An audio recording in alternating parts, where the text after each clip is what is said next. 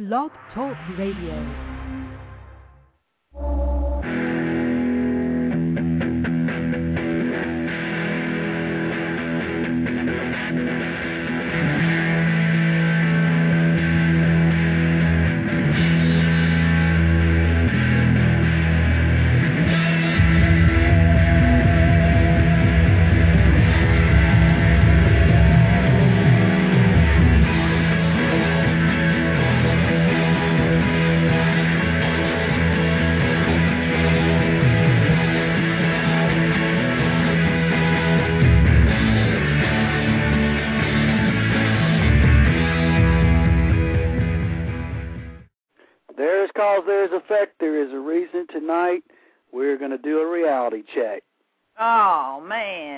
Ouch. How about that? I don't want to do a reality check. Why don't you? I want to build a time machine and go backwards a little. No kidding. What a great week in California. Wonderful shows, wonderful friends, good times, AWATS Live. Some of you may be sick of hearing about it, but we're going to keep talking about it at least tonight anyway mm-hmm. and then we'll go back to our regular rotation of guests, etc., on Rundgren Radio. But tonight we're going to break down how the week went. We're going to take your calls if you were there, or even if you weren't, but we prefer to hear from people who were there if they want to talk about the gigs. We had four. Also, we're going to talk about the Robert Johnson set list. Um, Robert Johnson covers that Todd did as a set list for the first opening act for each AWAT shows. Yeah, a little controversy about that. Yep. Yep. There's a little bit, you know, a mm-hmm. minority, but well, could be majority. I don't know. We're well, just going to break it down. and we'll find out tonight. People can call in and say what they think about it. Absolutely. We're also going to look at the reviews. There were several that were printed, which one of them was not very favorable, but that's okay. The fact that Todd Rundgren was mentioned in the LA Times, here's another reality check for you, is a miracle. And they put photos. Todd hasn't been in there from what we were told in 10 years. And they also did a mention the night before the gig, which oh, was oh yeah, quick. in the uh, little entertainment section. Yeah, so that helped. I'm sure helped us a little bit. And it was uh, photo, good photo, small mention. And so the LA Times put it in there twice. And there was a Sacramento Press did a review, and the LA Examiner did a review. Nothing in San Francisco that I've seen, unfortunately. We'd love to hear from them as well. Good oh no, there was. There was actually. Oh, yeah? Uh late this late today someone posted a review on the uh, TR Connection. Oh dear, who was it? Maybe it was through the SF Examiner. Yeah. Maybe. Any good? Uh yeah, kind of. I mean, it sort of started off a, a little bit like this guy didn't know quite what to expect. He he you know seen a Queensryche album show and you know was bowled over by that and then so then he comes to this one and apparently he didn't care much for the opening act. Mm-hmm. but once he started in on the the the main show the AWATS portion the guy was was thrilled with it so. Well that's good. good. I mean i don't expect everybody to be thrilled with the uh, robert johnson. There's always going to be controversy on todd's set list other than if it's pre-announced, which AWATS was. So any reporter that came in expected something different from a Wizard True Star wasn't paying attention. I haven't really seen that yet, but everybody knows everything that was promoted, marketed, the ticket stub, everything says a Wizard, a True Star show. So hopefully you got that. But let's let's walk into the Robert Johnson for a minute first, and then we'll break into AWATS because that's going to be a longer conversation. We'll also have a surprise call later on from a member of the AWATS band. So look for that. Oh boy. All right. So there's we got announcements of course too, but I want to start with this Robert Johnson thing. Okay. The most important thing that I think people are missing is they're saying this is they don't like blues. It doesn't really matter in my opinion if you don't like blues and you haven't heard this because it doesn't sound like blues necessarily. Like you weakness is considered blues according to Todd and Jesse Gress, who've been on our shows. But you all love that song. This is he's taken Robert Johnson's song and put Todd's twist on it. He stamped his name on it, and it's different. Just like Cream's version of Crossroads is not the same as Robert Johnson's Crossroads. if you listen to the two side by side, they're they're different. I mean, they have some similarities, but they're different. So, to start the show tonight, I'm going to give you an example. How about that, Cruiser Man? Yes, please. All right, so I'm going to start with, and this is my favorite of the ten so far. There were ten songs that Todd did um, for this first set, all Robert Johnson covers, and he starts out with a song called "I Believe I'll Dust My Broom." Awesome. And it's really a lot of fun.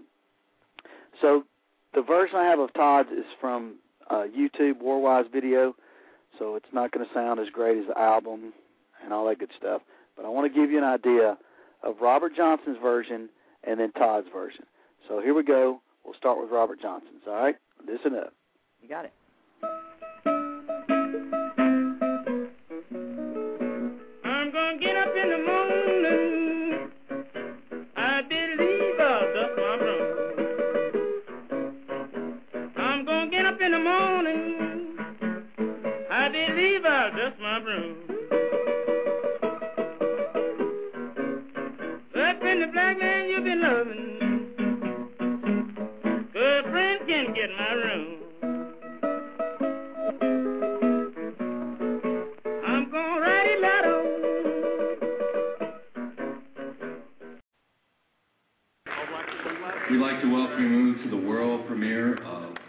Rundgren's Johnson.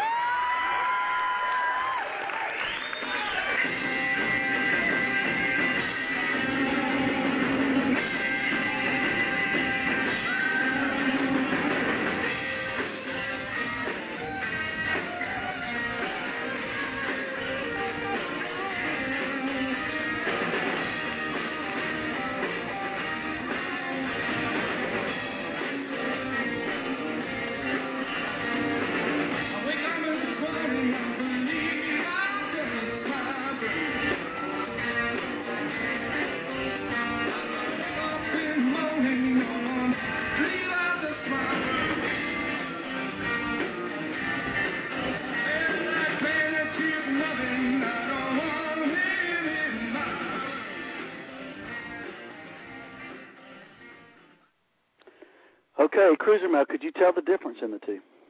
Oh my goodness, yes. it's different and it's fun. It's That's going to be fun to do. It's a little different rhythm and all that, but of course the same words. Yep, that's one thing I'll give the people that are upset about it. You're not going to get Todd's great lyrics for some of his songs, but it's fun. You can dance to it. Todd gets to play foamy. It's the Todd we've come to know and love for the last few years with the Buffalo Grass and then the arena tour. And I don't think he'll go out and just tour this and play ten songs and call it a day. I mean, he'll mix a few of the better songs in with the um, some others oldies probably if he does a tour to to support this album. And there's some parts, you know, where Todd does some little Philly soul sounding stuff, a little woohoo that I think people are going to really like. Sweet Home Chicago, it does sound a lot like Robert Johnson's and it's very bluesy, but it is awesome. That's just a great song. If you like music, you like that song. If you haven't heard it, check it out. Sweet Home Chicago. Listen to it on YouTube, Todd's version, or go listen to Robert Johnson's or many of the other people that have covered it. It's good stuff. I got I have a question for you, Doug. Please. Okay. Um sometimes I am not real hip to all the jargon, but I would like to ask what dust my broom means. Is it dirty? um, I'm serious. I think it maybe it is, isn't it? I don't know. I believe I'll dust my broom. Um, I'm gonna get up first thing in the morning, and I believe I'll dust my. I think it might be. yes, it very well could be construed that way. Could Well, I mean, Mr. Johnson was a lady of mine, so Robert Johnson was no doubt a ladies' man, or at least wanted to be, and he was, uh, yeah. So uh, most of his songs are. There's some about going in the kitchen, and they a lot of them have sexual references, kind of like the Sales Brothers. All their songs seem to be that way. yeah, So, they yeah. were. They were. Yeah, maybe. Um, yeah.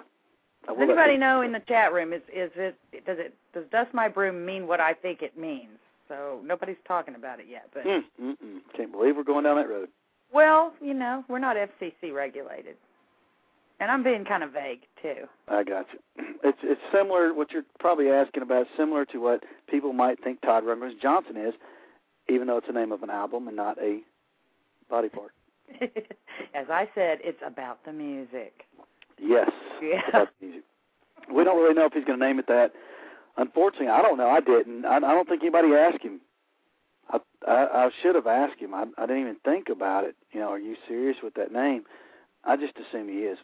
Well, he told a reporter that well before our shows. So Yeah, but he could have been joking. But now that he said that um at the shows and stuff, you got to think he's going that route. yeah. Yep. All right. I don't so know. I I'll tell you what. I am. I've never called myself a lover of the blues. I like rhythm and blues, but I've never said that I liked blues per se. And I went into this with a little trepidation. I was like, oh well, if I can just make it through the next 45 minutes or so, then we can get on to the real business. And I mean, two songs into the set, I was sitting next to Jill Mingo, and she leans over and she goes, "You are really liking this." I'm like, yeah, dog. I mean, I was I was up on my feet. I was really, really, really won over by it. So that's my opinion. Well, Joe Huebner has sent you a link on the chat room for Dust My Broom on Wikipedia, so check it out. And you know, you also told me while we were in California that you weren't digging the Hot Tamale is a Red Hot song. No, I'm still But then not. as the week went on, your Yeah. opinion changed a little bit. yeah, a little bit, but it's still probably my least favorite out of the bunch. I'm going to make a prediction that it will end up being the most fun song on the next tour that Todd does that is not a album tour.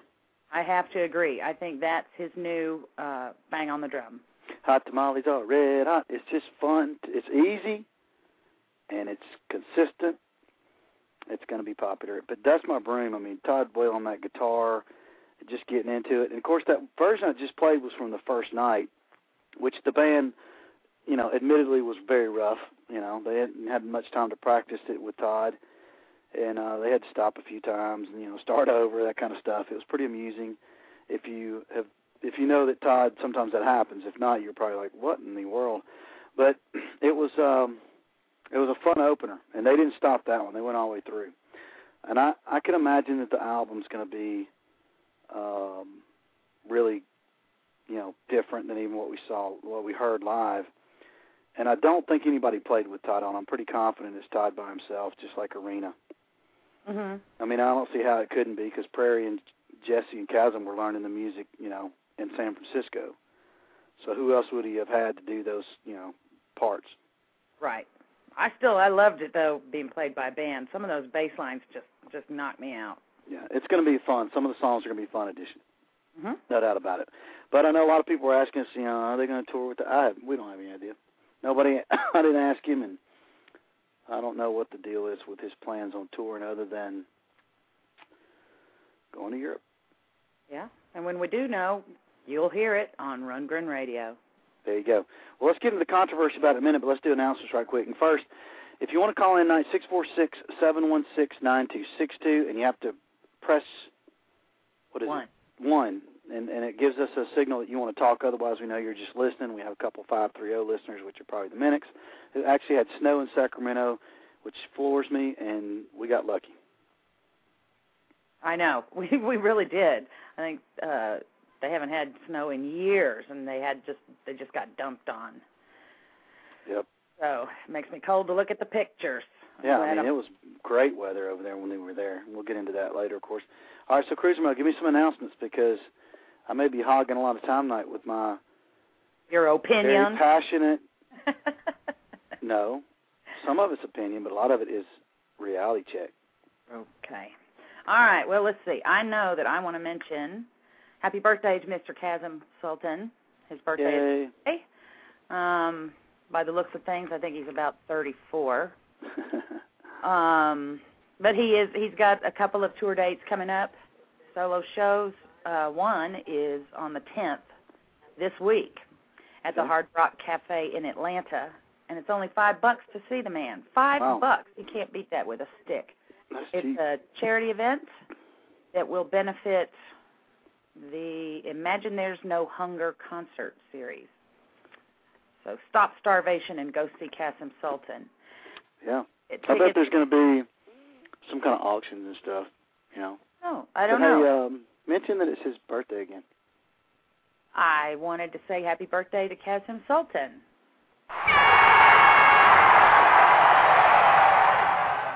We got to use those every now and then, you know. Okay, okay. All right. Uh, for ticket information for the Hard Rock Atlanta show, go to ticketalternative.com.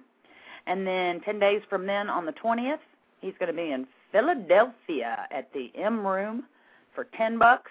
Still a deal at TicketWeb. He put on a great show in Los Angeles last week on Thursday night, and uh, just it just if you miss this show, ooh, you're bad. You're a bad person if you miss these shows. It's a decent crowd for that at Molly Malone's for a 45 minute set. Yeah, it was fun. It was It fun. was a good time. Kevin was very talkative, and I got you know got to sit in the back and sell merch, but you know I got to had a good view, got to hear the sound fine. Yeah, yeah. Yeah. Let's see. Moving on, Billy James book coming out real soon. If you want information, you can find it at well, it's a telephone number four seven nine seven nine five four two zero nine. This is for the A Dream Goes On Forever Volume Two book, and Huh. It should be really, really good. This Yeah, is- I'm going to apologize to our listeners and other people who might listen later. Billy sent me the cover and a promo sheet on it, and he sent it in PDF, so I wasn't able to post it, but I have it in JPEG now. I'll put it on Facebook and anywhere else I can think of, you know, TRC, etc., to share that with everybody. It looks really good. It's got Utopia on it, and um, this one's representing the years that uh, from when Kasim joined, correct? 78 to 88. 78 to 88. As a matter of fact, the forward on it is Kasim from Kasim. Last time it was from Roger. Okay. Does So that mean we're going to have like three more books? Sure. yeah. You can bet your bottom dollar Billy can do all right on this one. And, and you know, we always mention it. We'll mention it again. Billy knows there were some issues with the last book, and trust me, I've talked to him a bunch about this book, and they have done everything they can to correct any problems that they had with the last book. So hopefully it'll be as stellar as expected, and I think people are going to like this one uh, as far as the, you know, the quality all around. Right. Right. Did he tell you exactly when the date is that that's going to be coming out? supposed to be December 10th, which will be this week, but um, he just he emailed me a couple days ago and asked me my address to send me a copy. So it must be ready and about to, you know, be ready to buy. Yeah. Oh, that's great news. hmm Fabulous. I talked to uh, Paul Myers as well in San Francisco. I had the privilege of meeting him, and his book is you know, he's wrapping it up, so it'll be out. I don't think it'll be out for the holidays, but it'll be out next year. And so Billy James' book will be out in time for you know gifts for people if you're Todd fan buddies or people who need to be educated about Utopia. I think like I me. need to, I need to tell my friends to buy me the book. Yeah. And then, so yeah, so people in the chat room were talking about the errors and poor copy editing, all that stuff. Believe me, they went overboard this time, probably too much, to make sure that didn't happen. So, don't give up on Billy James in this book. And the main thing is really, even even with the mistakes last time, and we said this when we had him on the show. I mean, at least somebody put the effort out there to do this book or to do a book about Todd, because nobody else is doing it and I can I'm pretty confident Billy's not making any money on it, not a lot anyway.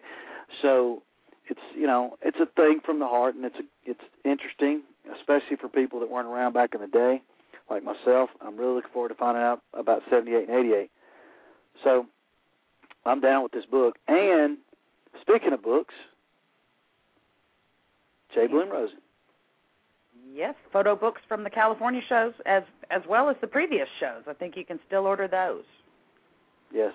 And the location to order those is blurb.com slash Todd Rundgren. Todd who? anyway, yes, Jay was present at all the shows. He was taking pictures uh, left and right. I think he told me he takes about 600 photos per show. That's a lot Wow. of pics. Yeah, that's a lot of editing that he has to do every night to get those books ready to go for the next day. But Yep. he gets it done, and he gets it done with a smile on his face. So Well, he had the time of his out. life. You know, Jay was. He's said it many times. You know, it was like a dream come true for him to be able to do that, and he was all over the place. I mean, just to get to be able to move around and watch all those Todd shows is, you know, almost good enough. I'm sure he'd like to sell some books too. Of course. Of course. yeah. So we got Uh, a Chris while we're talking in here about saying. art, I've got I've got an announcement about Prairie Prince. All right. If you happen to be in the San Francisco area on the 19th, which is golly, that's a week from Friday or Saturday, December 19th. Prairie's artwork is going to be in an art show that is dedicated to guardian angels. So it should be quite beautiful. It's from 7 to 10 p.m. at the Stained Glass Studio and Gallery, which is on Helena Street in San Francisco. So check it out. It's probably listed on Prairie's website, which is is that prairieprince.com? Yes. I think so. Go support the dude. Go see his art. If And you're in the area, please do. Sure. Yeah. Yeah, we got probably be Chris- there. Yeah, Corky's brother Chris is saying that the William Rosen books are very good. So he's got uh, print qualities right up there. So there you go. Yeah. Going back to that, just want to make sure that uh, somebody asked in the chat room. So there's your answer. And speaking of photos, we got one more to discuss, and that is Yeah. the California poster. Yes. I hope everybody out there has gotten a chance to see what one of them looks like. They're pretty Yeah. hot looking, don't you think? Yep, real photo of Todd with shaving cream on his face, similar to the album picture or the promotional picture with the four eyes. Of course, we didn't do four eyes this time. But the posters are available at groupiegear.com. And there's a special going on right now. If you buy the AWATS Akron poster, which was actually art by a award-winning concert graphic artist name, or excuse me, artist, not graphic, um, Jefferson. Jefferson Wood. concert. Yep, Jefferson Wood. Um, if you buy that poster, you get a free Rundgren Radio Birthday Bash T-shirt. Okay, but then you can also buy the AWATS You sure California. can. You can buy both and get the shirt shoved in there in one thing. Yeah. Yeah. Yeah, there was a funny funny photo you posted, Doug, on Facebook of how to go about getting free tickets to a Todd Rundgren gig. And I don't know if everybody listening is on Facebook, but it was hysterical. We tucked one of the the California posters in bed under the covers with the head up on the pillow, and uh, one of our great listeners, Pippi, uh, snuggled up to it and was uh, taking a little snooze with Mr. Rundgren. It was so funny. Oh, very funny picture. But the poster's very cool. It's 12 by 18, so it's a nice smaller size than the big one we did for Akron AWATS. So you have a choice of both. You can do the 18 by 24 or the 18 by 12. GroupieGear.com. There's our commercial on those. Mhm. And oh, very important here. We Uh-huh. must announce that Todd is not done. He is not at all done with AWATS. He is headed over to Europe in February to London and Amsterdam, February 6th and 8th. So those lucky people are going to get to check it out for themselves. There you go. Yeah. And I guess there could end up being some other gigs between now and then, but uh that's all we know of at this point. Yep. Hey, let me go off subject just for a minute.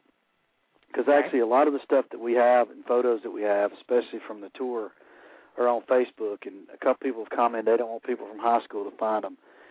Use a alias name. It's not hard to do. And then people will figure out who you are because you will put your photo on there. And then you don't have to deal with your high school friends or ex-girlfriends or whatever it is you don't want to deal with, or the police or the FBI or the IRS. It's all good. Just get on there and say you're Francis Tooley. Oh, there you go. Clever. yep. I think that name's already been taken. Yes. But Wow. Facebook That's is very productive. I love Facebook. It's fun. It's everybody's real positive, and uh, you know nobody really gets negative on there. Yeah, it's a really nice, positive experience, and there's a lot of Todd fans on there, and a lot of Todd. I don't know what I would call them. Uh, supporting cast band members. Ralph Shuckett's on there. Greg Hawkes is on there. Kasim Sultan's on there. Um, Kevin Ellman.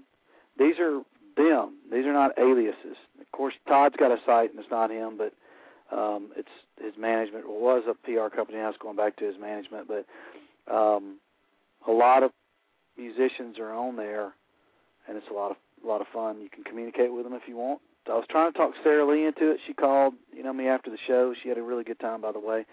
And um, I said, "Come on, sell some of those CDs you got sitting in your garage." Uh, has she joined yet? Nope. Uh oh. Not that I'm aware of. I'll call her. Tisk tisk. No, it's really cool. Um, people can upload their photos from the concerts or the parties, and immediately everyone that's friends with them can see the pictures. It's really it's a blast. It's a blast and a half. That's why I, I don't really take pictures anymore because I can look at everyone else's. mm-hmm. Yeah, Chris makes another point. He apparently is anti-Facebook. Employers will check it out. That's again, they're not going to find you if it's not your name. so yes, it's you do not want to do things on Facebook that could keep you from getting employed by somebody. So anyway, all right. I have a fake Enough name. of that. You don't want to join, don't join. But there's hundreds and thousands of people that have, and they're doing just fine. There you go. Yep. Okay, so we're going to talk about the controversy. Sure. All right. Let's get into it. Which one are we going to start with? What uh, about the Robert Johnson stuff? What do you mean? Well, you got Robert Johnson. You got the, how good or bad AWATS was in California. Oh, you select. We'll start with RJ since it was the opening set. By the way, don't forget to call in if you want. Otherwise, you're going to have to hear us blab because we're going to be on a roll for a while. And then we'll have a guest caller later on, someone who is a member of the AWATS band, and we'll discuss their experience with AWATS California. So the Robert Johnson deal, there's a lot of people upset. Uh, a few of them are from the uh, London area that are going to that show because they wanted Newtopia, Notopia, as Todd called it. And it's probably not going to happen. I mean, my guess is they will continue to do the Robert Johnson set. It's pretty, you know, it would be hard to not to expect that. And of course, it'll be the third leg of the AWATS tour. Todd could end up doing something totally different. He could do a Nazz set for all we know. Yep. It, you know, but just like I've stated publicly many times, it's about a wizard, a true star, and it hasn't even been uh, going on now for three months. Right. Started September the sixth, Eleven shows. That's all there's been. eleven shows, and but prior to that, there was a rumor that circulated for you know a year or two that Todd might do it, and people were going crazy. So then it finally happens, and people go crazy. And then the show happens, and people go crazy. The show does very well. People loved it. The reviews have been tremendous. And here we are, three months later, and people are talking about not going to see the AWAT shows or being disappointed in them because of the opening set. It's I like don't get it. How many? So how many concerts have you been to? Like when you, I know you like Rush. How many shows have you been to of theirs where there was an opening act that you didn't give a flip about or you hated? Every time I go to a concert opening act, I really I pay a little little attention maybe. If you can Did hear other ruin the concert talking, you? if you can overhear people talking, you can hear an opening set. No, absolutely not. And Paul Freeman I actually liked when he was touring with Todd doing some of those shows. So it all just depends on one's perspective, but um it's it's kind of the the biggest problem I have with this is the law losing focus on what the big picture is. You have guaranteed Todd doing what most people consider his best album if they're in the hardcore fan base. Every poll we've done, you know, most people we talk to, that's the album they wanted. And I got numerous emails about how this album changed people's lives. It made them become musicians. So Todd brings it to life. And not only does he do that, he brings it to life in this crazy, fun, costume changing, great band show. And we're worried about 10 songs that start for 45 minutes to start the show. I, I just don't understand. And it's and it's Todd. They're getting to see Todd. Right. Now, granted, I appreciate if you would rather see Utopia. I mean, who wouldn't really? Maybe some people, I don't know. But if it's not going to happen, so what? It's still AWATS. That's why you're there. That's what the ticket says. That's what the promotion says. That was the whole idea all along. Now, some people may want Utopia, and if they did Utopia, you're going to have one group that's going to want Raw, and then you're going to have one group that's going to want Swing to the Right, Or and then one group that wants Oops. I mean, it. There's no way he can please everybody. So you either adapt to what he's doing and go to the show and just have a good time and try to like it as much as you can and get used to it, or you're going to be disappointed every time. This you're you're no different than the people that go and want to see Hello, it's me. We got to get you woman and bang on the drum. You're no different if you're crying about this set list because it's Todd doing what he's been doing for 40 years, playing whatever the hell he wants. The difference is, though, there is a difference, is you're guaranteed to hear your favorite album in that set, in that show, not that set. in that show. Guaranteed from start to finish. Not only that, you get to hear it with an all-star band that people who have great history with Todd and from different eras with Todd. It's just blowing my mind that people are making a big fuss of. These are people that haven't even seen it yet, and they're complaining because it's supposedly the blues. Well, like I said, I the, when I sat down that night in San Francisco, I was like, "Oh, just help me get through the next half hour or so," and I was very pleasantly surprised. Yes, So- it's fun. I mean, it's very fun. It is, and you're getting to watch Todd. It's not like you're having to watch somebody else that you've never heard of. Right. It could be a lot worse. Yeah. Yep. And it's Todd's new stuff because what was funny too is right after the show got popular, a couple of people went on and said, "Oh, I'd rather see Todd do new stuff." Well, there it is. You got new and you got old, and they're still complaining. So, lesson of the day, and we all know this, and we've known this for years. Some of us longer than others. He's going to do what he wants, and it doesn't matter what it is. There will be complainers. So do yourself a favor. Don't complain. Just try to like it. Give it a try, and you may be surprised at how it goes. Right. Have a little cheese with that wine. yeah, exactly. I cannot believe it. The focus is lost. Three months later, AWATS isn't good enough anymore. AWATS, live with a seven-piece band, a spacesuit, full guitar, Michelle Rundgren. It's Tuxedos on the tuxedos on the guys is worth half the price of admission for some of these ladies. Exactly. Yeah. Yeah. Fabulous. Yeah. And for us guys, you know, where else are you going to get to see Michelle in a torn up T-shirt? that was just one show. Well, still, you should be at all the shows. Maybe she will. Maybe she'll make up for those Shirts. She'll you, uh, the T-shirt's gone now. She threw it out to the crowd. Ah, yeah. I wonder who caught the T-shirt the other night. I don't know. Huh. I do know. Well, I don't know. Somebody next to me actually. I almost got it. But you know, another thing about it is that's being left out of the discussion is the camaraderie of the fans when you get there and you know that everybody else there understands and appreciates AWATS and Todd Rundgren. There's not many places you can go and get that. And it's one of those things like Toddstock where you're around people that you don't have to tell them who Todd is or what he did or anything. They know and they appreciate what's going on. It's the same thing. You're going to tell me that you're not going to show up today if you have a ticket. You go to that London show or Amsterdam show that you're not going to have a good time mingling and socializing with people of the same ilk. No, I'm not going to tell you that. I mean, come on. But you're gonna you're gonna let the Robert Johnson ten song set list ruin your night when you got all that going for you. Oh, just just just go to a pub and have a drink and then show up, you know, at a different time. Just don't Yeah. even go. Yeah, just skip the first set if you don't want to see it. It's just sad. It's really sad because it's you know, it's a lot of, I mean musicians love playing the blues. And oh, and Jesse is just on fire during this. Yeah, it I mean, picked he up. really looked like he was enjoying himself like a little kid, just bouncing and stuff. Yep. Fabulous.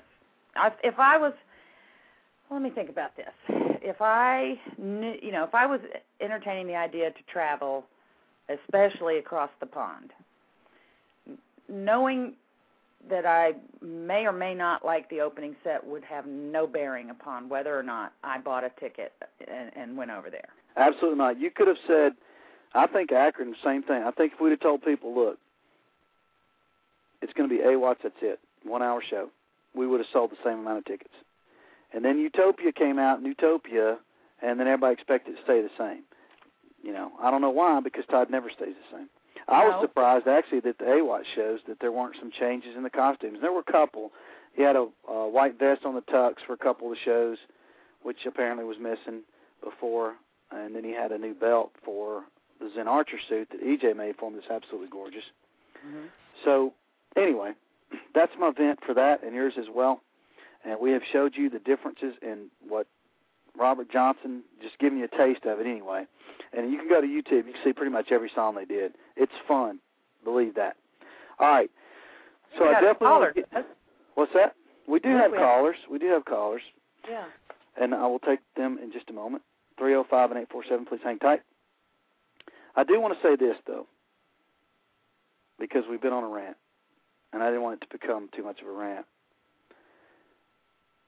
When we start talking about these shows that we did, we definitely want to make sure that we talk about the fans that traveled to be there, and the fans that were local that were there, and how much they appreciated and how important it was that they played a role in California AWATS. And we're going to get into that discussion as well. There are just some people that completely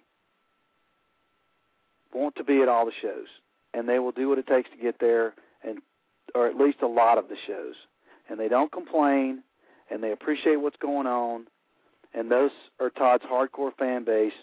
They're going to keep him going. Anybody else that's complaining and sitting around that hasn't seen these shows but wants to bitch about them, you're not doing them any favors. The people that were there and the people that wanted to be there and the people that have seen the shows earlier and will see it in the future, those are the people that are going to keep Todd Rundgren playing. Uh, otherwise, he can't do it.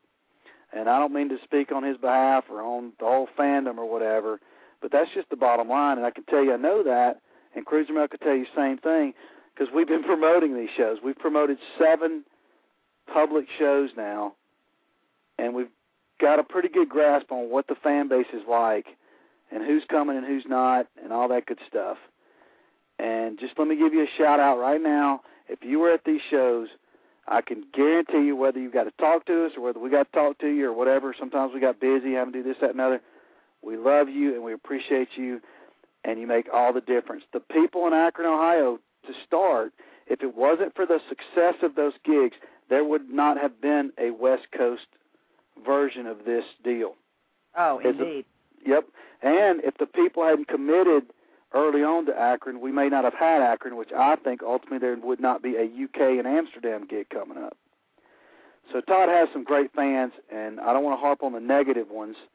There are some really wonderful people and bright people and hardcore fans that are supporting what Todd's doing, and it's a lot of fun being around them. And we're going to speak to one right now. I got a feeling at area code 305. Hey, how you guys doing? It's Eddie over here. Eddie, man, what's up? Hey. Hey, I cannot believe you're telling me that people were complaining about the opening set because I found it that we were really lucky to get to hear him do those songs before anyone else. And if you don't remember, the the entire place jumped to its feet at the end of Crossroads because it was such an incredible performance. Uh-huh. I, I can't. Well, I mean, I would pay just to see him do that. Believe me, that did you see the groove that that Prairie was doing on the drums? I mean, that was not the Crossroads that the Cream did. Completely different Completely take on it. Yep. And it was, I was completely in love with it. I couldn't believe how cool it was. So I don't. People, if you're saying maybe they're just reading about this and they're complaining, but I can't believe anybody that saw it would be complaining because it was amazing. Well, the people that were there, I haven't heard. I mean, I'm, I've heard rumors that some people there, you know, were upset or walked out, but I've never been to a oh. Todd show where that hasn't happened because you're going to have some of those people that aren't paying attention that are walking in thinking he's going to sit at the piano, and I don't know how that happens, but every show that seems to happen. But the people mostly that are complaining are people that haven't even seen AWATS yet, or they haven't seen the Robert Johnson set yet. Well, it was. I thought it was great. I mean, it, you guys thought it was great, right? Oh, It- yeah. it- I mean, and if you didn't put the tag on it that it was blues, you'd be sitting there and enjoying it if you didn't have to to uh, pigeonhole what you thought you were listening to. exactly. Now, Eddie, you were listening to Todd Rundgren is what we were listening to. Exactly. I mean, you're a musician, right? Yeah, yeah, that's right. You Well, tell me that that sounds anything like Robert Johnson or the blues. That is rock and roll with a blues twist. To me, yeah, what are they going to walk? Are they going to walk out of a Rolling Stones concert because they learned that that some most of their songs are written by blues uh, legends? I mean, come Yeah. on. Good point. Good That's point. a I good mean, point. It's a lot of fun too. It's fun music, and I kind of, I kind of liked it because I hadn't seen Todd in a while since Arena. You know, coming out with Foamy and you know on a black shirt or whatever, and jamming and wailing on that guitar. You know, a little bit with Utopia, I guess. I can't say that's completely true, but um, I, I really got into it. I think it's going to be fun when he goes out with it. You know, I don't think that's he can't make one show out of that, but a couple of those songs like Dust My Broom and Crossroads, and how in the world he can come up with a different version of Crossroads when you got all these ones that are out there that are so similar. Very impressive, and it's still no, I meant I meant to ask him after the show who whose idea was it must have been his, but to to to take to make that take on it, to, that, to go for that feel. I mean, as soon as it started, and I'm watching Prairie, you know that's a tough beat to play for your right hand, but not obviously not for Prairie.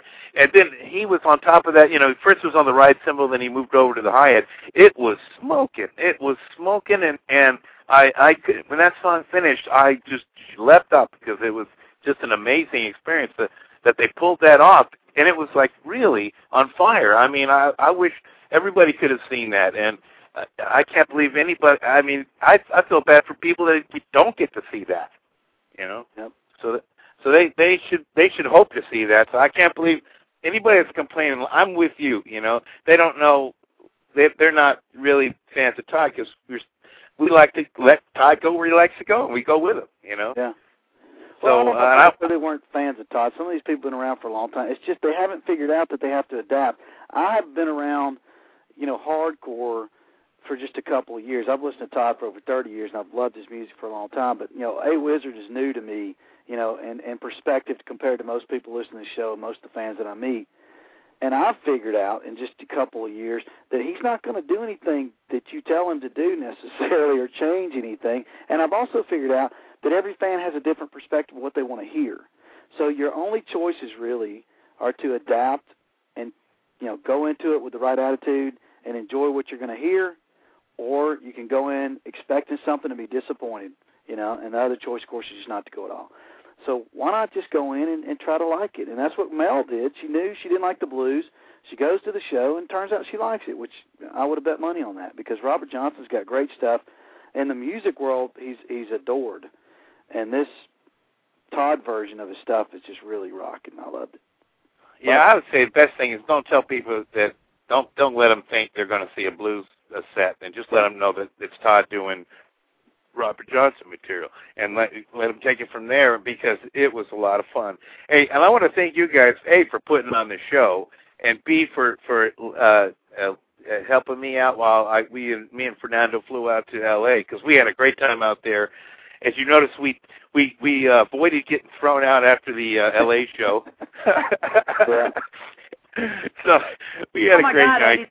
Eddie, they should have thrown me out. I have very Uh, little recollection. No, uh, You know, you notice I didn't say nothing about milk that for the after the show, right? You, That's right. everybody else that's going to call in, remember, zip the lip. no comments on Nels. Mel was in the party mood that night. Yeah, exactly. Well, the thing was, the Orpheum owner, great guy, Steve's his name. It was a great venue. We really liked it. They treated us right, and we had a great time. He comes up and gives me these poker chips that say Orpheum on. it. He goes, "These are for free drinks all night for you guys." And then it Yeah, was over. don't, don't tell us That that. was a mistake right there. Yeah. So that and that not every venue even thinks about doing stuff like that, but they did. It's very nice of him, and he, he also um gave us some other cool stuff. And we had he had a great poster outside the door, which some people have seen, uh, pictures of. It was really cool. I took a I took a photo of it. It was it, it was uh what was it? He was uh his back to you. He was facing a mirror shaving. Was that the Right, it's from the inside cover of the album or one of the Right. something part of the album. Yeah, the green color and it was Right. really great. Uh, uh, Bob Andrews did it, Patrick's brother, and they um, you know printed that on their own. I have the file, so I'm thinking about printing if people want it, but I need to figure out if they changed it at all and if it's um, what paper they use because it was really good paper too. We noticed. But um, I, you know, Eddie, it was great that you you and Fernando came. You know, Fernando Dreaming Stereo. Of course, you can see the uh, banner on TRC. But the you guys weren't the only musicians there. Lyle Workman was there. Mike Keneally was there. So Loud Uh, Workman's other guy from from J- Jellyfish uh, was there. Roger, um, the name is escaping me. Um, uh, both they they were both in Jellyfish, correct? Uh, I, don't, I didn't meet that person. Also, Blondie's drummer at one Right, point was there. You That was that is? Clem Burke. Clem Burke. Yeah, Yep, I saw him. There. I saw him outside of the show along with Frankie from from Blondie as well. Yeah. One of the uh, interesting things, there Roy were some, Firestone. some luminaries there. Roy Firestone was there. Yeah, they interviewed over five thousand athletes. You guys won. I, I I I was talking to Roy, and he said he was from Miami, and I'm talking to him because he said he's from Miami. I think I know him from Miami, and I'm so I'm looking at him. I'm going, well, you really look familiar, and he goes, yeah, and then he explains who he is and what he does. I'm going, I'm such an idiot. uh, he, he's yeah, he was on TV all the time. He was famous for getting athletes to cry, and they had this mantra that you know I'm not going to let Roy make me cry. You know, when all these people go to interview, he'd bust them up every time, and he's won a ton of awards. And, and the interesting thing about it was too was he was so into it. He said he's been a Todd fan for 30 years. He loved Oh, yeah. the show. loved the show. So uh, we'll definitely be talking about that show. L.A. show for me, I've seen nine of these was the best. I was going to say the band was really together on that show. Yep. Now, of course, Akron, you'll never get that experience. It's different. You know, it's it's uh to be there for the first time and Now, that was ma- you had magic. You Yeah, guys had it. some magic over there. But you want to Yeah. talk about sound quality, tightness of the band, the stage lights, everything. It was just phenomenal. It was a great show. Everybody stood up on the floor just like they did in Akron. I mean, a lot of similarities there. We only And- sat down for one slow song, and we were back up again. We said Yeah. we stood up the entire show. Nice. I know that. Yeah. and and and we were in the front couple rows, so everybody behind us had better had stand up if they really want to watch. And it, but you c- you couldn't not stand up. You we were me and Fernando kept looking at each other like we are in Todd Rundgren heaven right now because it was a. We, the look great. We were in such a good spot. Thank you very much. And it sounded great, and he was playing great. Plus, he had. A, I guess he had a night off, so his his voice was rested. I'm watching Prairie, and I can tell when a drummer feels comfortable, you know. And with with uh, Wizard of True Star, that album, the drums uh, do a lot of different things, and they're not all straight ahead stuff, you know. And and I'm watching him, and he is like right. He I could tell he was comfortable with it now. Not you know, uh, at, when they were first learning it, they were they were still getting comfortable with it. Now I felt like I was getting a really great show, and so we were, uh, you know, looking at each other, going, "This is unbelievable." You know, But every, every, every few seconds it was like, "This is so great." Yeah, if you're a musician or not a musician, if you just sit there and watch Bobby Strickland the entire show and watch him do 16, I think it is, different instruments, you will be blown away. And my favorite, the bari sax. Da da da da da. Yeah. Oh my God!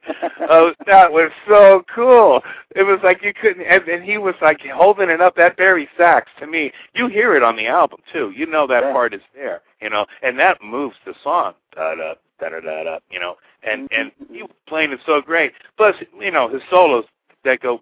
You know, I I remember listening to you guys interviewing him on an earlier show before he even started playing on the uh before the AWATS, even the first Akron show, and he had been been criticized for what uh, not playing soulfully enough. That guy was just incredibly soulful playing, and just just completely amazing solos to, to boot. You know, Yeah, So- that's a good segue you brought up too. These these music quote critics, and now it's gotten so bad. You know, they're blog writers, which means you you have no qualifications. You're not accredited. You've never even been to journalism school, possibly. You just created a blog, or you get to be a blogger because you signed up for it because they wanted to free somebody for free. You know, these newspapers, and they don't have any idea what they're talking about. Anybody that says that Bobby Strickland isn't soulful is a complete idiot. And then one of these reviews for the Akron LA, I mean the LA AWAT show, is insane. And we're going to break that down later. We're definitely going to get into that. We're going to look at the Sacramento Press, their review, which I thought actually was pretty good, and then we're going to look at the LA Examiner review because we definitely want to look at what some of it is opinion based, but there's some facts in there and some comments that aren't accurate that we would like to clear up a little bit and kind of tell people about that that they don't really know. And I understand why they don't know because you know it's not really necessarily their business to do those kind of things. They're not uh, behind the scenes and looking at this, that, and other. So we'll get into some of that, and maybe do a little, if you will, education, for lack of a better term, on how the process works, which I think a lot of people kind of dig and get into. The only review I saw was was it Examiner.com or something yeah, like that. Good. And she, Stick with that but that that was a that was a good review, right? Absolutely. Yeah, it was a great Yeah. post. It was a good review. I got that. Started out talking about Jay Bloomrosen, or uh, you know, talking about the photo books, and Yep. then it went down the show almost you know every bit in the show Yeah. that you know to to speak of and uh so that's all I've read so far now this is news to me what I'm going to be listening to the rest of the show and obviously I download every one of your. Yeah, I get into this LA Times lady. Yeah. That's and cool. yeah I want to I want to hear what you have to say about that because uh I ha- I'll, I'll have to as I'm listening I'll have to uh, look look for it on the internet so I can read and if you're telling me that they're they're completely misguided I I like to see yeah. What's beautiful about it too is the comments after. But we'll get into that in a minute. Let me take another call. Eddie, I appreciate you calling. I appreciate Okay, you being in LA, man. uh, t- uh, you take care, Doug, and, and thanks again, Mel.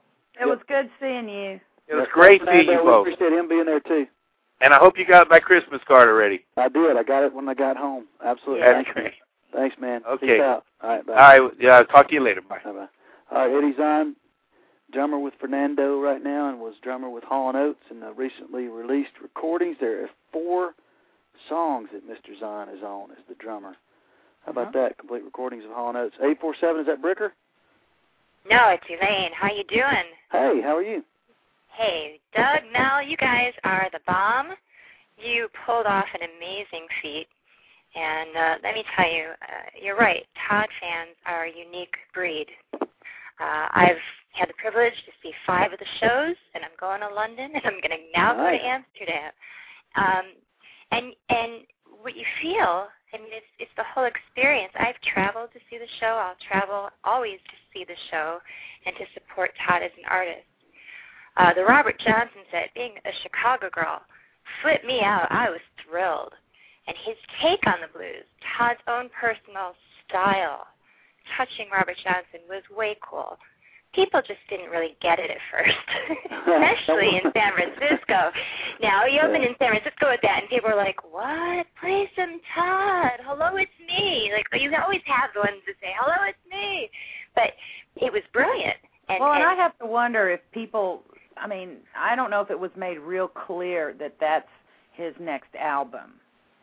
Oh, well, it was not made clear. But if that is is so his next album, you got to bring him here to Chicago because we'll rip up the town with that. Um, Yeah. That that's Eh. definitely going to be his. He's already turned it in. It should be out. I don't know how long that takes, but he's already Well, turned that in. Trina took three Well, or four months. Yep. So You know, he, He he couldn't pay last- tribute to a greater uh, greater man and contributor to music as we know it now. You know. Robert Johnson, it's where it comes from. Now, which shows were you blues. attending in California? Um, I was at San Francisco and Sacramento, and I was at both in Chicago. Nice. Um, yeah, Chicago surprised me. You know, Todd had played the Park West every year almost for New Year's for years and years. Um, and the second night, it, it was it wasn't as attended as I thought it would be, yeah. um, which is surprising. It, it, it's, we're going to talk a lot about the ticket sales and stuff tonight too. And Chicago Yeah. did not sell out the second night, and Yeah, uh, it's and that really surprised capacity venue. Yep. But you know why? I mean, you two was in town as well, so it, you have to look at who else is playing, and that was a huge ticket. But you know, the Todd Rundgren fans, they are like no other. They'll follow him, they'll worship him, they love him. It's like a family. Well, that's And interesting. uh, Elaine, backing Sorry? up, you said you too was in town that night. yes, they were a whole weekend. Well, Doug and his wife and I were discussing some things the other day, and with every question, we were able to counter with another question. But um, because you can look at this in so many ways, But one of the things, one of the points that was brought up is that let's take Los Angeles for example. Very, very large area, large Yep. population, and they've got so much, you know, entertainment there. We, you know, I wonder if that really does hurt ticket sales, or or not. Will people still go see who they want to? Yeah. You know, LA is a bigger musical capital than Chicago. I mean, Chicago's really got great blues clubs and such, but when a band like U2 comes to town and sells out Soldiers Field for two days, it, you can't help but be eclipsed by it, no matter what you do. You know, and and because Todd's fans are loyal, it, it's a small gathering of people. You know, he's not playing the twenty thousand venue seats. Uh, he's he's playing two thousand seats, three thousand seats max. Yeah, no, it's not even that big. That'd be nice.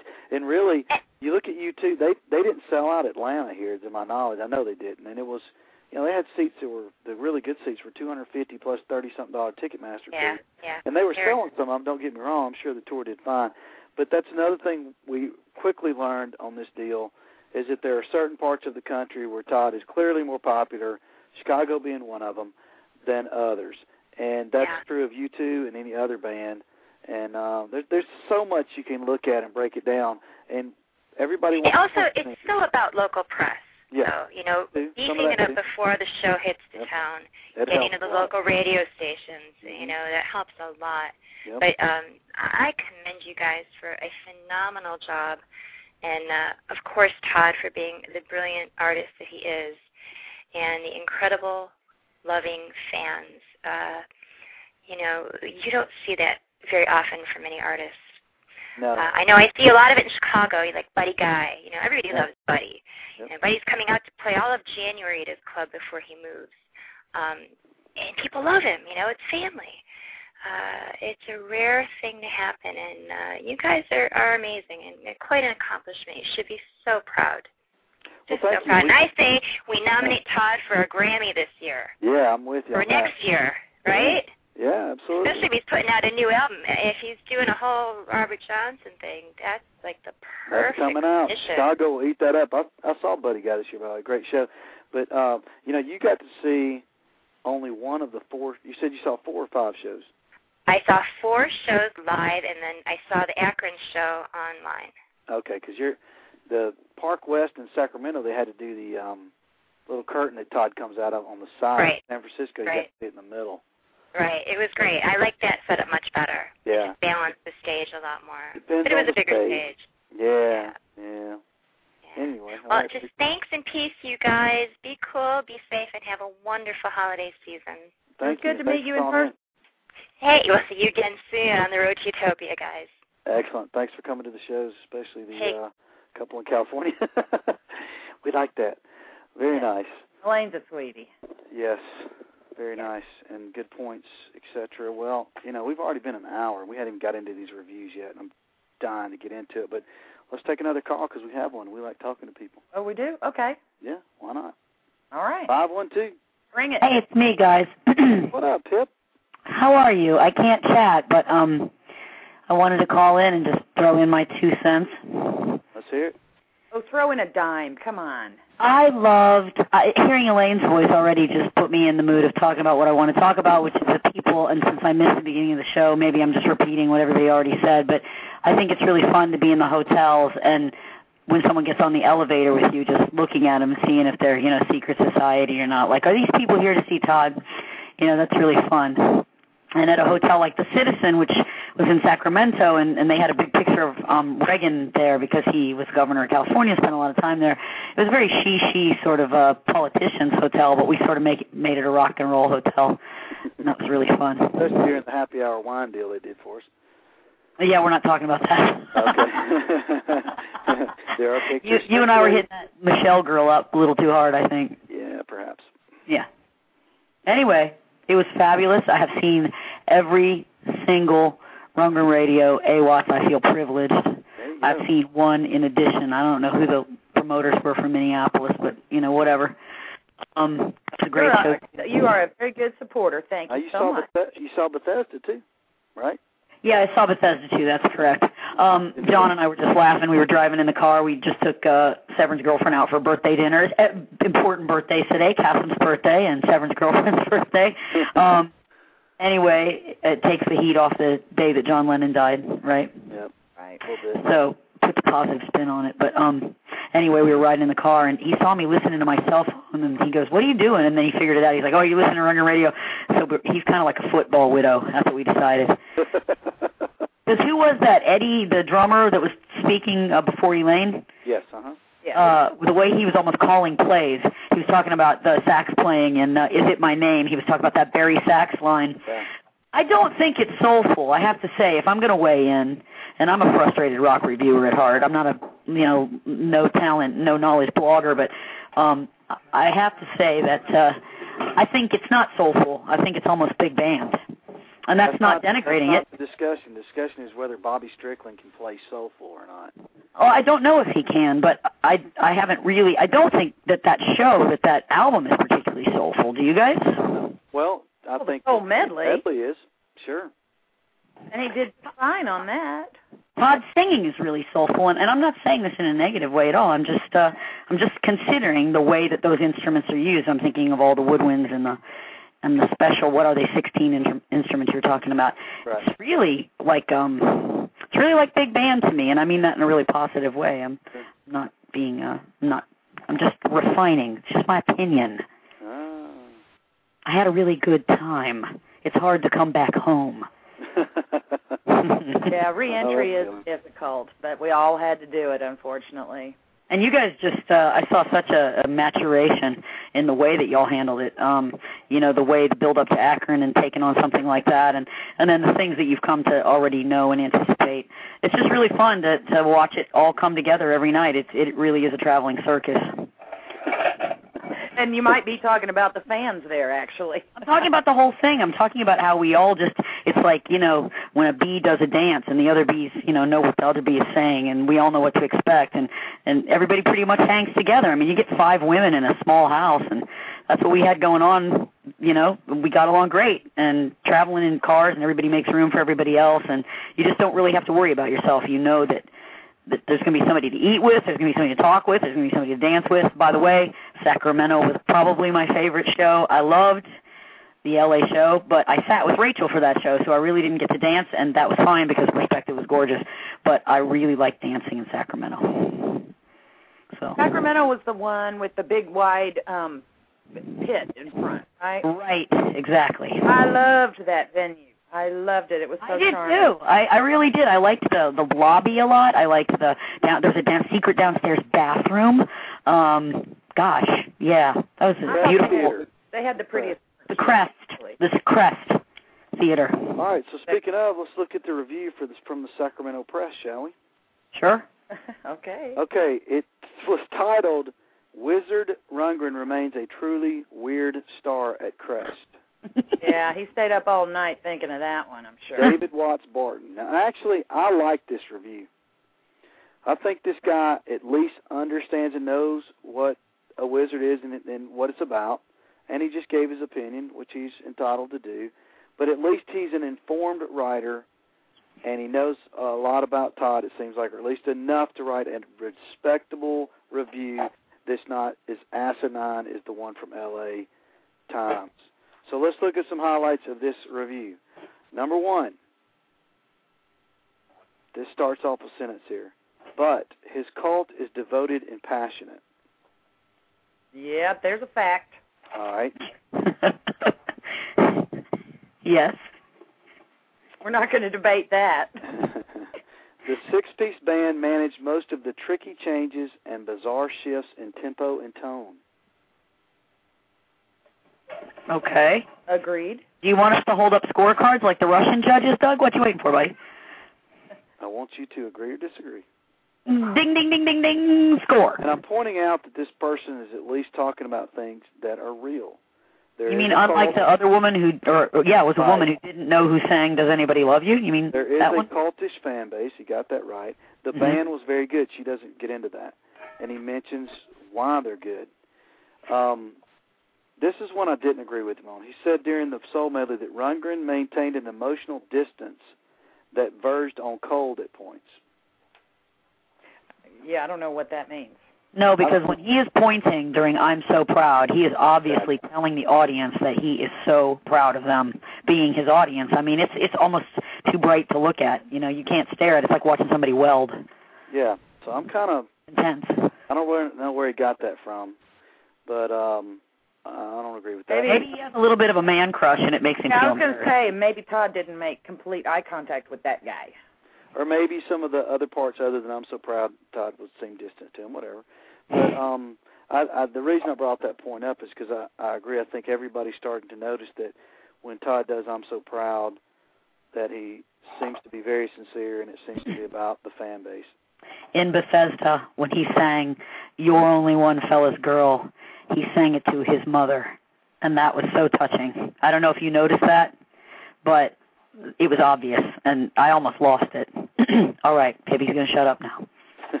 A little too emotional. A little too emotional. Putting the silverware away and getting really emotional.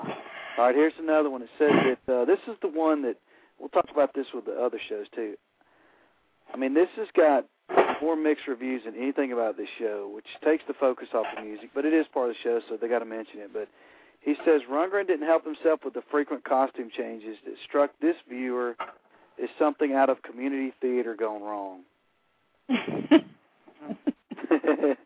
no offense to community theaters, I'm sure, Pippi. But you know, I, I think that part of that is this costume conversation, not with everybody, but with some of these reviewers, is that they don't understand some of the history behind them.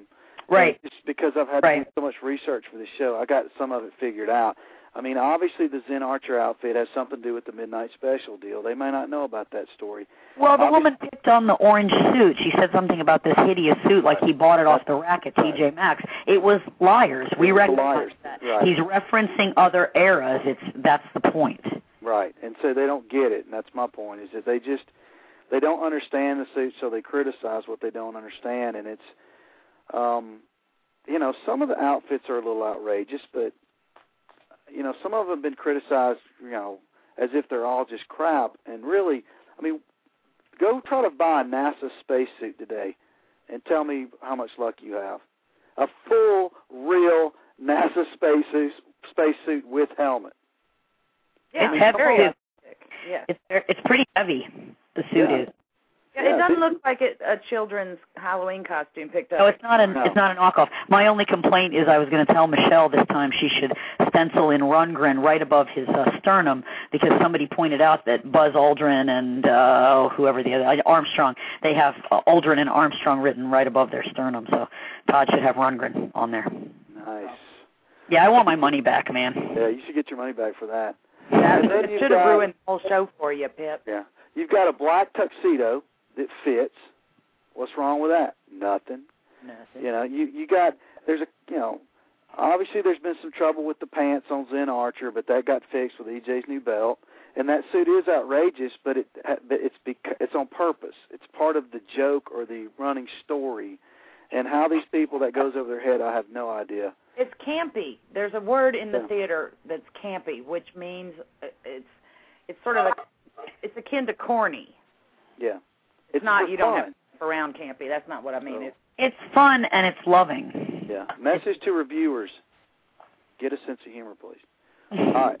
Now this guy does. He said, "Still, the costumes were part of the fun." So that's cool of Wizard, you know. So he he he did mention that it was fun. Then he says, uh, in the in his closing parts, Rundgren may remain mostly a cult star, but to have maintained that cult status for three plus decades is quite an accomplishment. I agree.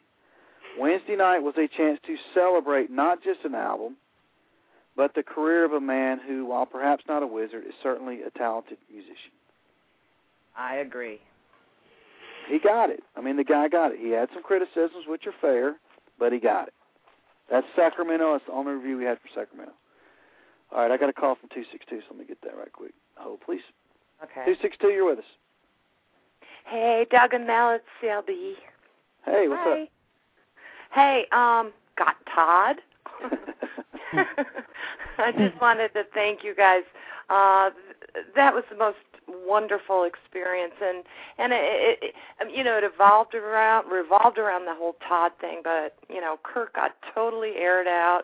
You know, driving down the Pacific Coast Highway there, and and doing the whole Hangtown fries in San Francisco and oysters on the coast, and um, we we owe you guys. We owe you guys. That was that was royal. That was royal. Oh, you guys for going. We really do appreciate, it, especially traveling. And your husband clearly had, and I'm pissed off because I thought I had it made with the goatee and the uh, uh, full guitar pants, but his tuxedo, man, it just it made me look like chump change.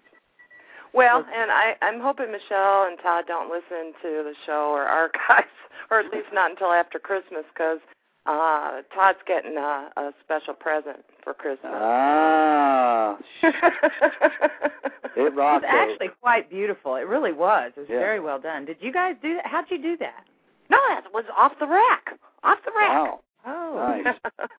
yeah, You're- so if anybody great- wants one, let me know. I'll go pick up a whole bunch of them over at Bjorn's in downtown Kenosha. But um I, I just I wanted to thank you guys so much. We had a fabulous time. It was so great, um, you know, connecting with all these um Facebook slash Akron slash people that you're like, oh yeah, I know you, but you, I never met you, and then to be able to you know actually shake somebody's hand or give them a hug or a kiss or whatever. Uh, the whole thing was very utopian, if you will. Kathy, Kathy, talk, talk about the foamy dress. Talk about what Prairie drew. So cool. Oh, I have to. I have to upload some photos. I'm going to have to put the dress on again and take a couple of pictures because um it was. I I like Kirby the peacock that night, but um I had the foamy dress on, and I wanted Mott to do a um a foamy guitar on the dress. It was foamy colored, and we could have done a big sketch, and my ass could have been the bottom end of the thing or whatever with the blood going up my butt. I don't know. But Mott did a beautiful drawing in the ladies' room.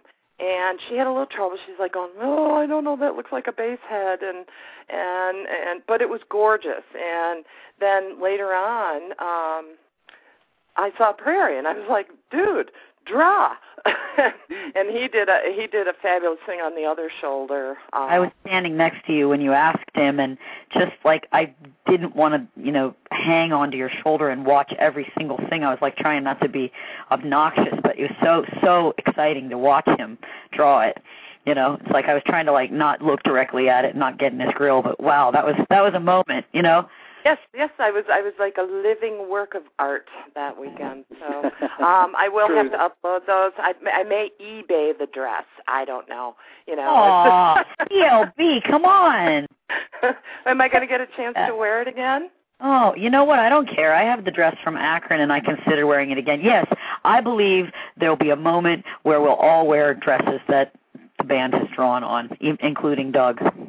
Okay. Well, and in the autograph dress that was the last night at Ventura. I got Ralph and uh Prairie, who I hadn't gotten previously in Akron, and and a bunch of friends who hadn't been in Akron and were there, and so the the, the Carrie's tie dye dress is pretty well filled in, but um there's Oh, will room wait, well Doug more. like the direction Doug is going?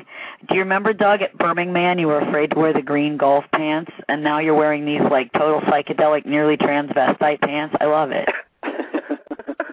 What's happening to you? I love it. Uh, Then the this happened. transformation. Yeah, yeah. All right. story. Well, I just wanted to check in and and you know just props all over the place, you guys. Um, it was fabulous. Oh, and the skin on the blister on the back of my heel came off today. Oh, nice. The t- the towels and the ice. Um, yeah, I, I pretty much blew out my heel doing the towels and the ice, and we'll save that story for another time. But All right. Well, Thanks. that'll be Love the you guys. healing tour. All right. the healing tour. I need a healing tour Yeah. on my heel. On your Let's heel. do it. Let's do it. I love you guys. Um, much success uh, in the future. You're you're doing a great job, and keep it up. Thanks, Kathy Lee B. Thank Love you guys. Bye. CLB Bye, showing the love and uh saying Bye, dude, which CLB. means she's been to Chicago. I mean, she's been to California, obviously, with that dude. Dude. Dude, yeah, Dude. she spent a lot of time out there. They they drove down uh Yeah. Pacific Coast Highway, so they they got to really, really make a trip out of it. Yeah, I got on a um shuttle bus to go to the rental car when we got to um where did we rent a car cruise? Burbank. And this guy, I mean, every other word was dude. Dude. And then dude did this and dude this, dude, dude, dude and I was like, God, we're definitely in California. That and right on. Right on. That's right. You know what's cool though too about these travels being in um Maryland, from Ohio to Maryland to California and other places, but in Minnesota too. You some of the fans just can't for whatever reason travel as much as others. And you get an opportunity to meet some people that, you know, you might not otherwise meet obviously at some of the other gigs. Like, you know, uh Weevil we got to meet in Minnesota and Mike Adrian in Massachusetts. You know, those guys they got other things going on and they can't travel as much and it's cool to get to see them and meet them at these places. In California, there were some people there as well that you know we normally wouldn't get to see. But the thing I love, Dougie, is how people have come up to me now more than once, and they'll they'll be like, "Uh, can you introduce me to to Doug?" they do that to me. Can I introduce you to Pippi? You're making that up. No, no, those are just law enforcement people. I'm talking about real people like that writer guy, Jason Jason Dean. Yeah. Um, he came up to me at Kasim's solo show and said, "Can can you introduce me to Doug? I'm gonna start charging like a convenience fee." Uh, well, he's got an objective. He's trying to write an article. Which Honey, good. you've got an objective. Who doesn't have an objective? Some of us, our objective is to rock. I want to rock. I want to rock. That's right. All right. All right, I'm leaving you guys. I got more housework to do. I got to unpack still. Thank you, thank you, thank you for making my middle age so much better than junior high. Yeah. And I love you both. And Mel, you got to get well quick because the dance floor at Cedar Street is not going to wait. I know. Well, you know, I may do okay out in California. I just didn't get too jiggy with it, you know. Mm, uh, yeah, okay, but if you and I are going out how out, to dance with my upper half and leave my lower half still. Okay, just Uh. do the white man's overbite too, like bite your lower lip to add some panache to it. Oh yeah, yeah. Uh, Lois told me to tell everyone, unless she's in chat, which I can't see, that she has a chorale performance of her daughters tonight. I do not believe anybody's going to be wearing a fat suit or a chef hat there, but she will bear up anyway. And uh, did anybody talk about what Todd called her at the final show there in Ventura? no, we haven't gone down that road. No. Are we not allowed to say that word? Say whatever you want. Uh, for those who weren't there and didn't witness it, Todd directed the line, "Are you only just a rock and roll pussy?" straight to Lois's face, and I Oh, thought we were going to Oh, have to that. bust out. I thought I was going to have to get out the cardiac paddles and put them on. I didn't know he did that. Oh, oh! ask Moats, ask Sherry. We were all standing there with our mouths hanging open. It was um funny and intense and sweet and nice, like the whole trip. Thank you again. Good night. Uh, let's do it really soon. Again, please. That's rock. Let's rock. There. We love you. Good night. All right, night. that's Pippi from Under designated Pippi. driver. Bye. Thanks for coming on four gigs. All right, so I got to say, Mike B is from Massachusetts, Mike Adrian's from New York, but y'all are both at the Connecticut gig. So, Mike, not Mike Bender, the other Mike B. It's good to meet Oh, we- him as well. We met Yeah. Mike A and Mike B. Yeah, same show. You guys don't always get out to travel, you know. Well, speaking of, Y'all. hang on, Mike Birch. I just want to say thank you for the little video thing that you put up. Uh, he, well, actually, he and Pippi wrote a song about you and me, and it was really cute. It was very funny, talking about the chatters and pouring themselves a drink and getting together Tuesday night and announcements first and all that. It's really great. So thank you so much if you're out there listening. Yep, cool song about Rundgren Radio. Uh, I definitely want to get into that so- soon if we have time. But our caller was supposed to call in a little while ago, hasn't yet. So I'm glad I didn't say who it was going to be in case they don't show up. But um, let's get into this LA Times right quick because I definitely want to get into this because this is going to be educational and fun, I think. And you're welcome to call in on this as well. Okay. So I'm sorry if we were boring you with all this craziness, but um, we got to get it out of our system, and tonight is the night. All right, so this LA Times review is from a blog writer named Margaret Wappler. Mm-hmm. So she says her first sentence starts out if soul prog glam maestro Todd Rundgren would play his cards right, he could be enjoying a revival. Okay, what does she mean by play his cards right? I want to know what she meant by a revival. What kind of advice can this girl give him that could enjoy a revival for Todd Rundgren's career? That's what I want to know. Thanks, but no thanks for your opinion there, honey. All right. then she says that the show could not have swayed any potential converts in the house, which was maybe two thirds full. Okay. The point of a Wizard of True Star and the reason it's promoted as an album show is for people that enjoyed the album. It wasn't supposed to convert people. And if it did, great. And there may have been some people there that were, and there may be some that weren't, but it's not the point. This is not a concert where Todd's playing all his songs. And he's supposed to be converting new fans. It's a Wizard, a True Star. It's an album people grew up with from the 70s that they love if they're Todd fans. oh, I know. Then she gets into saying that the four piece band wrung nothing new out of the blues rags, these blues rags that they played.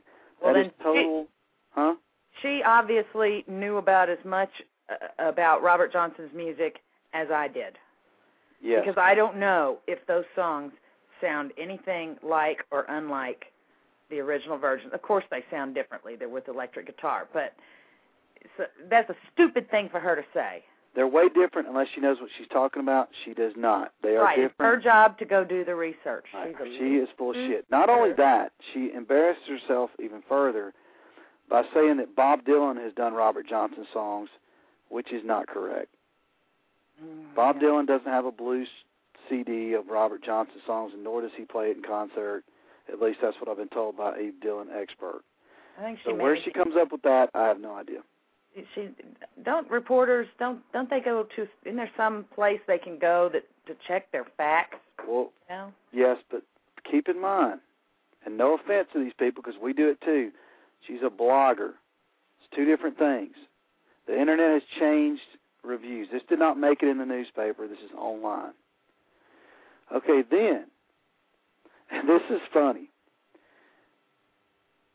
She's basically saying, why didn't he play some of his rarely heard gems in his back catalog? Why not air one of those as he has at other recent dates?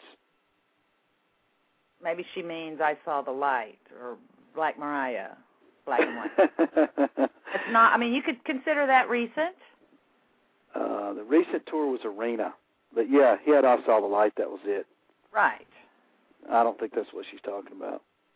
I think she doesn't know what she's talking about.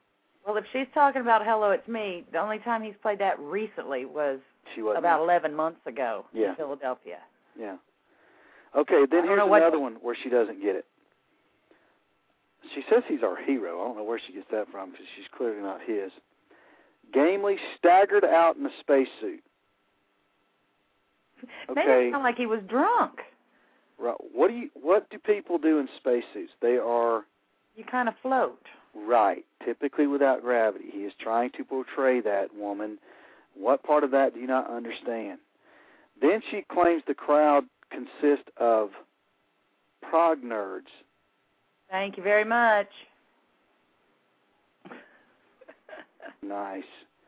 Then she says his soul medley suit is an awful pumpkin colored suit. Again, she missed the point. It's from the Liars tour. I'm with you. People, people. Then I continue. You just don't know what people will do next, Doug. Yep. you want the obvious, you'll get it. Says anticipated moments of true inspiration never seem to arrive. That has to be the most absolute, ridiculous, ignorant comment of that entire show, because there were tons of that. There was tons of that going on in that show, and I can attest to that because I am one of them. It was a very powerful, emotional show. It was the best one so far. No true inspiration, my ass. You are a liar. You are not paying attention, or you don't get it. Here's the, here's the inspiration, Doug. The big inspiration was when we asked him to do this show. We didn't tell him anything about how to do this show. He could have come out in black jeans and a black shirt and played it straight. And instead, he sat back and thought about it and turned it into a real show that was a retrospective of his the the eras of his career and sent it flying all the way to space literally with his spacesuit. And uh, the whole thing was an inspiration. So she's she's crazy. Did we meet her personally? No, she just got a free ride. Okay, so seven one seven will be with you soon. Um, uh, then she says the poor quality of the stage show was a big distraction. Are you kidding me? I mean, that thing. They got white tuxedos on, their own risers. They have a video screen. The lighting at the Orpheum was unique. They have this really cool kaleidoscope type deals going on in the floor how can that be a how can that be poor quality? Are you kidding me? Then she says that um where was it? Uh she called them conference room tablecloths that the platforms were on. They're called risers, honey, not circular platforms, and, and that's what people do with them. Even big business does it that way. Said the uh, video projection looked amateur. Dogfight Giggle was amateur. Are you kidding me? The stuff with the uh, flamingo and all that. Some of the stuff that the people that have been there and seen the shows absolutely love. And she wants Todd to play songs he's played in the past. She must not have been to a show because he hasn't done anything like that in years. Where you got a video projector and all this other craziness going on. i don't know i don't know what to think of this lady Uh, maybe she was having free drinks that night too What's that? Perhaps. maybe she was enjoying a little bit of the uh free drinks Another point she makes that she doesn't get. Tickets going for 48 to 78 a pop, the crowd deserve better. Lady, the tickets were a lot less than the original seven shows except for Minnesota, and it was in line with that one pretty much. People paid 125, 175, 200, you know, whatever for the first few shows, and they loved it, and the reviews were fantastic from the fans and that price why does she think that she gets to say what the crowd deserves at the price they paid when she went in for free Well, um, now there there is. Let me let me say this. Not that I like her review or anything, but I don't know how you can be truly objective if you don't know, or if you know too much about an artist. Let me put it that way. If you had gone in as a reviewer, I doubt seriously that you would have picked up on I don't know a costume malfunction or something. You know, it's hard. It's very hard to be objective if you know too much about it to begin with. And this is just my opinion here. So maybe maybe we need to cut her a little slack. absolutely not the sacramento guy knew the information was informed still criticized parts of the show but he knew what he was talking about this lady mentions nothing about the music being fantastic and the band handling this album from start to finish spot on she does not mention anything about the fact that the fans stood up on the floor for the entire show, which happens to be, by the way, the, only the fourth time it's happened in 11 shows or 10 shows because Ventura was the next night. And that didn't talk to any fans about their reaction. People that actually liked this album knew what they were getting to when they got here. That's true. she should have spoken to some fans. She gets That's- no slack. I mean, she's she's an uninformed reporter going to a show. She's in over her head. You know, it'd be like it'd be like me going to see a band I know nothing about, see their album show and just ripping it apart when I haven't listened to it, don't know anything about it, don't understand the fan base. It just, you know, I mean, it'd be like asking you to go review a country show and then expect your readers to believe what you're saying and to appreciate and respect your opinion. That's what this is like, in my opinion. So, well, that's a good point. Very good point. so let's get into what some of the comments were, and this is gonna. I'm gonna give one, then we'll take this call. Um, this this is a good example somebody came up with to compare what she was doing. and believe me, I'm not mad at people criticize the show. There- There's been plenty of that. it's just the fashion she did it and the fact that she was misinformed and shouldn't have been reviewing the show. Okay. One comment says, Excuse me. Okay. With some print, with, why some print publications have the philosophy that art should always be reported upon by reporters who are unfamiliar with the works being covered is beyond me. That is exactly like sending someone unfamiliar with science to interview a famous scientist, or sending someone who has no knowledge of history and politics to a discussion of current events. Okay. Touche, my friend. Yeah. Comments are much better. We're going to get into some more of those too. 717, you're with us. Hey, Hey. um, I got roast beef in my mouth right now. Oh dear. Yeah, well, I you know I wasn't expecting, but anyway, I saw the North Bethesda show in Maryland. Sweet. It was the best concert I've ever seen. I mean, I've you know, my friends growing up, we were smoking pot, we were drinking, we listened to these albums like on end, and it was the best concert I've ever seen. And I've been looking, I've been listening to the AWATS album, but I'm also thinking the Todd album would be also be an, a great follow up to this tour. Has anybody thought of this yet? I mean, those albums are so close as far as, you know, trippiness and the intri- intricacy, if you will. You know, I don't know. Yeah, it does, and it it has been brought up. I've seen it suggested by several people. And you're right. But um, once again, it gets into that whole question of is Todd wanting to gain new listeners, or does Yeah. he, or does he want to please his his diehard, you know, cult that we are? And we'd Yeah. all love that. I, I think he knows where his money is, though. I mean, how many new people have come along, but but there's this group of us that just love what the hell he's done, Of course. and we love. And I mean, uh, seriously, that AWATS show, I sang along to every line. It was just I I loved it. My bro, who's about seven years older than me, was like, "Yeah, it was okay." It's like, "What? are you are you serious?" Can- Can I ask you what what's it? What's your name? Scott. Scott. Okay. But you Hey, enjoyed the show that you I- saw. Uh, hey, I'm back. I think that the show may have gone off for a minute. I'm not sure. Um, Uh, my phone died on me, so I hope not.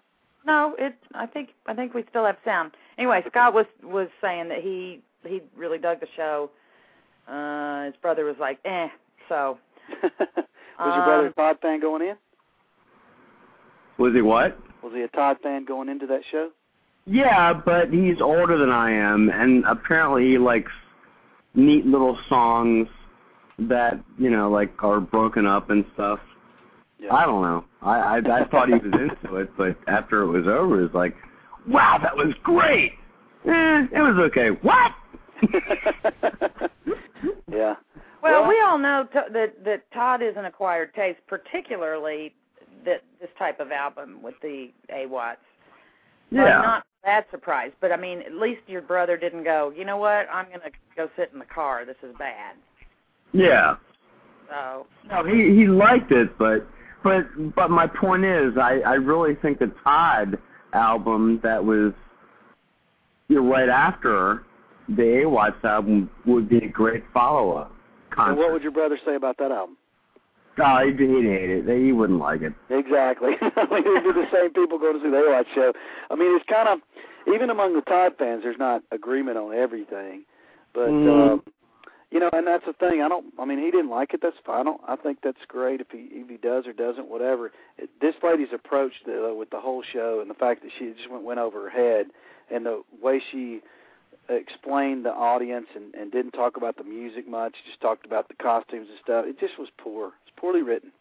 Yeah, she had no, she had no idea the history of of Right. anything, and uh, in some ta- in some cases that does matter. I think.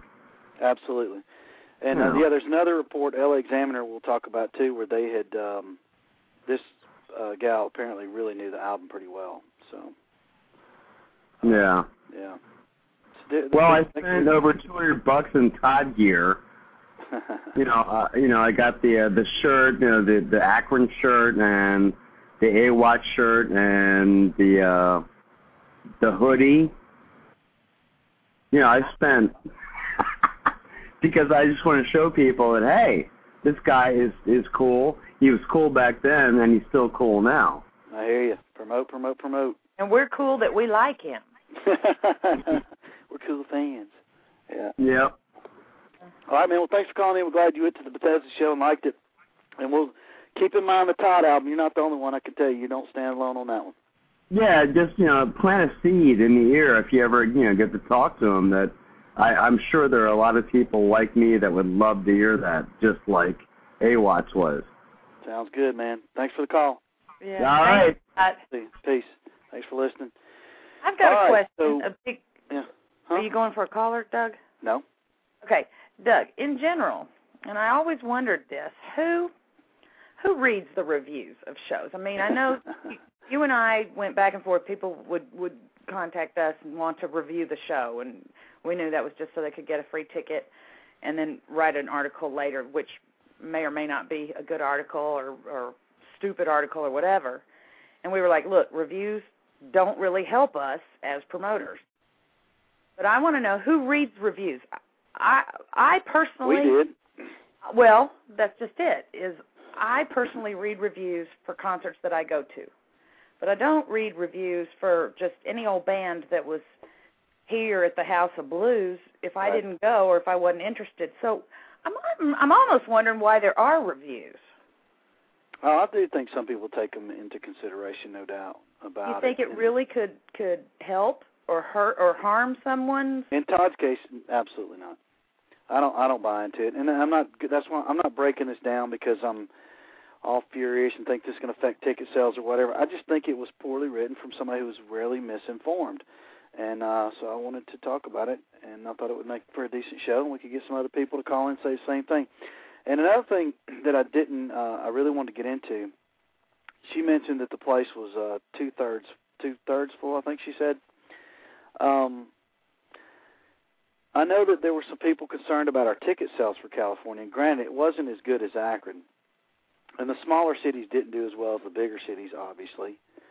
But as an FYI, the LA show had 24% more attendance than the last LA Todd show that was promoted by Live Nation and was at the beautiful new Nokia Theater. So, yes, That doesn't suck.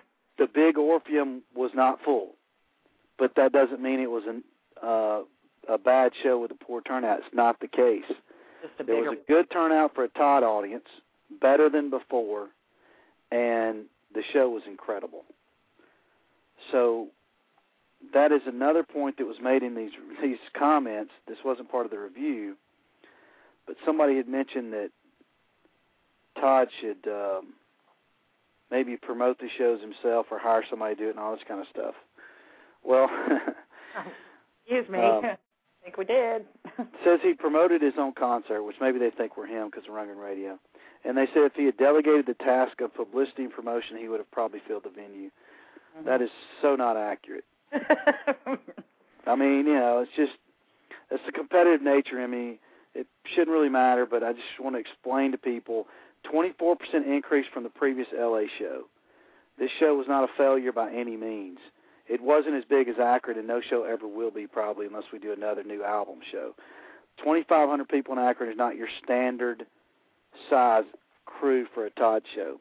As a matter of fact, this LA show uh, outdid several of the other AWAT shows and several of the previous Todd shows that we have records of, such as Blender Theater.